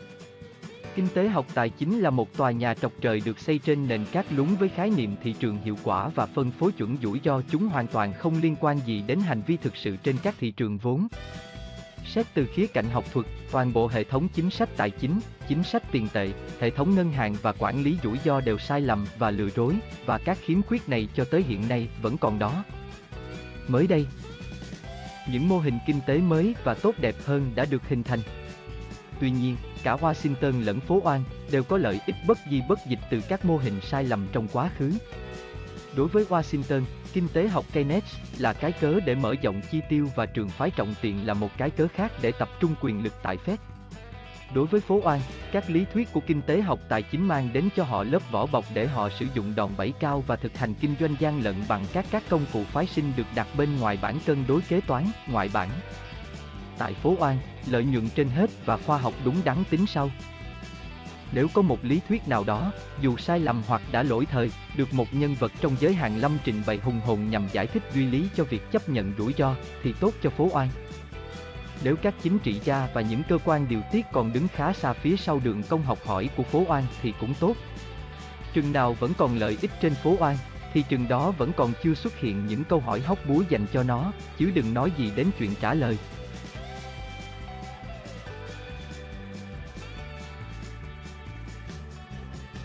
Video đến đây xin tạm dừng. Cảm ơn các bạn đã xem video này. Hãy ủng hộ chúng tôi bằng cách đăng ký kênh để chúng tôi có thể hoàn thành những phần tiếp theo của quyển sách. Xin chào và hẹn gặp lại các bạn ở video tiếp theo.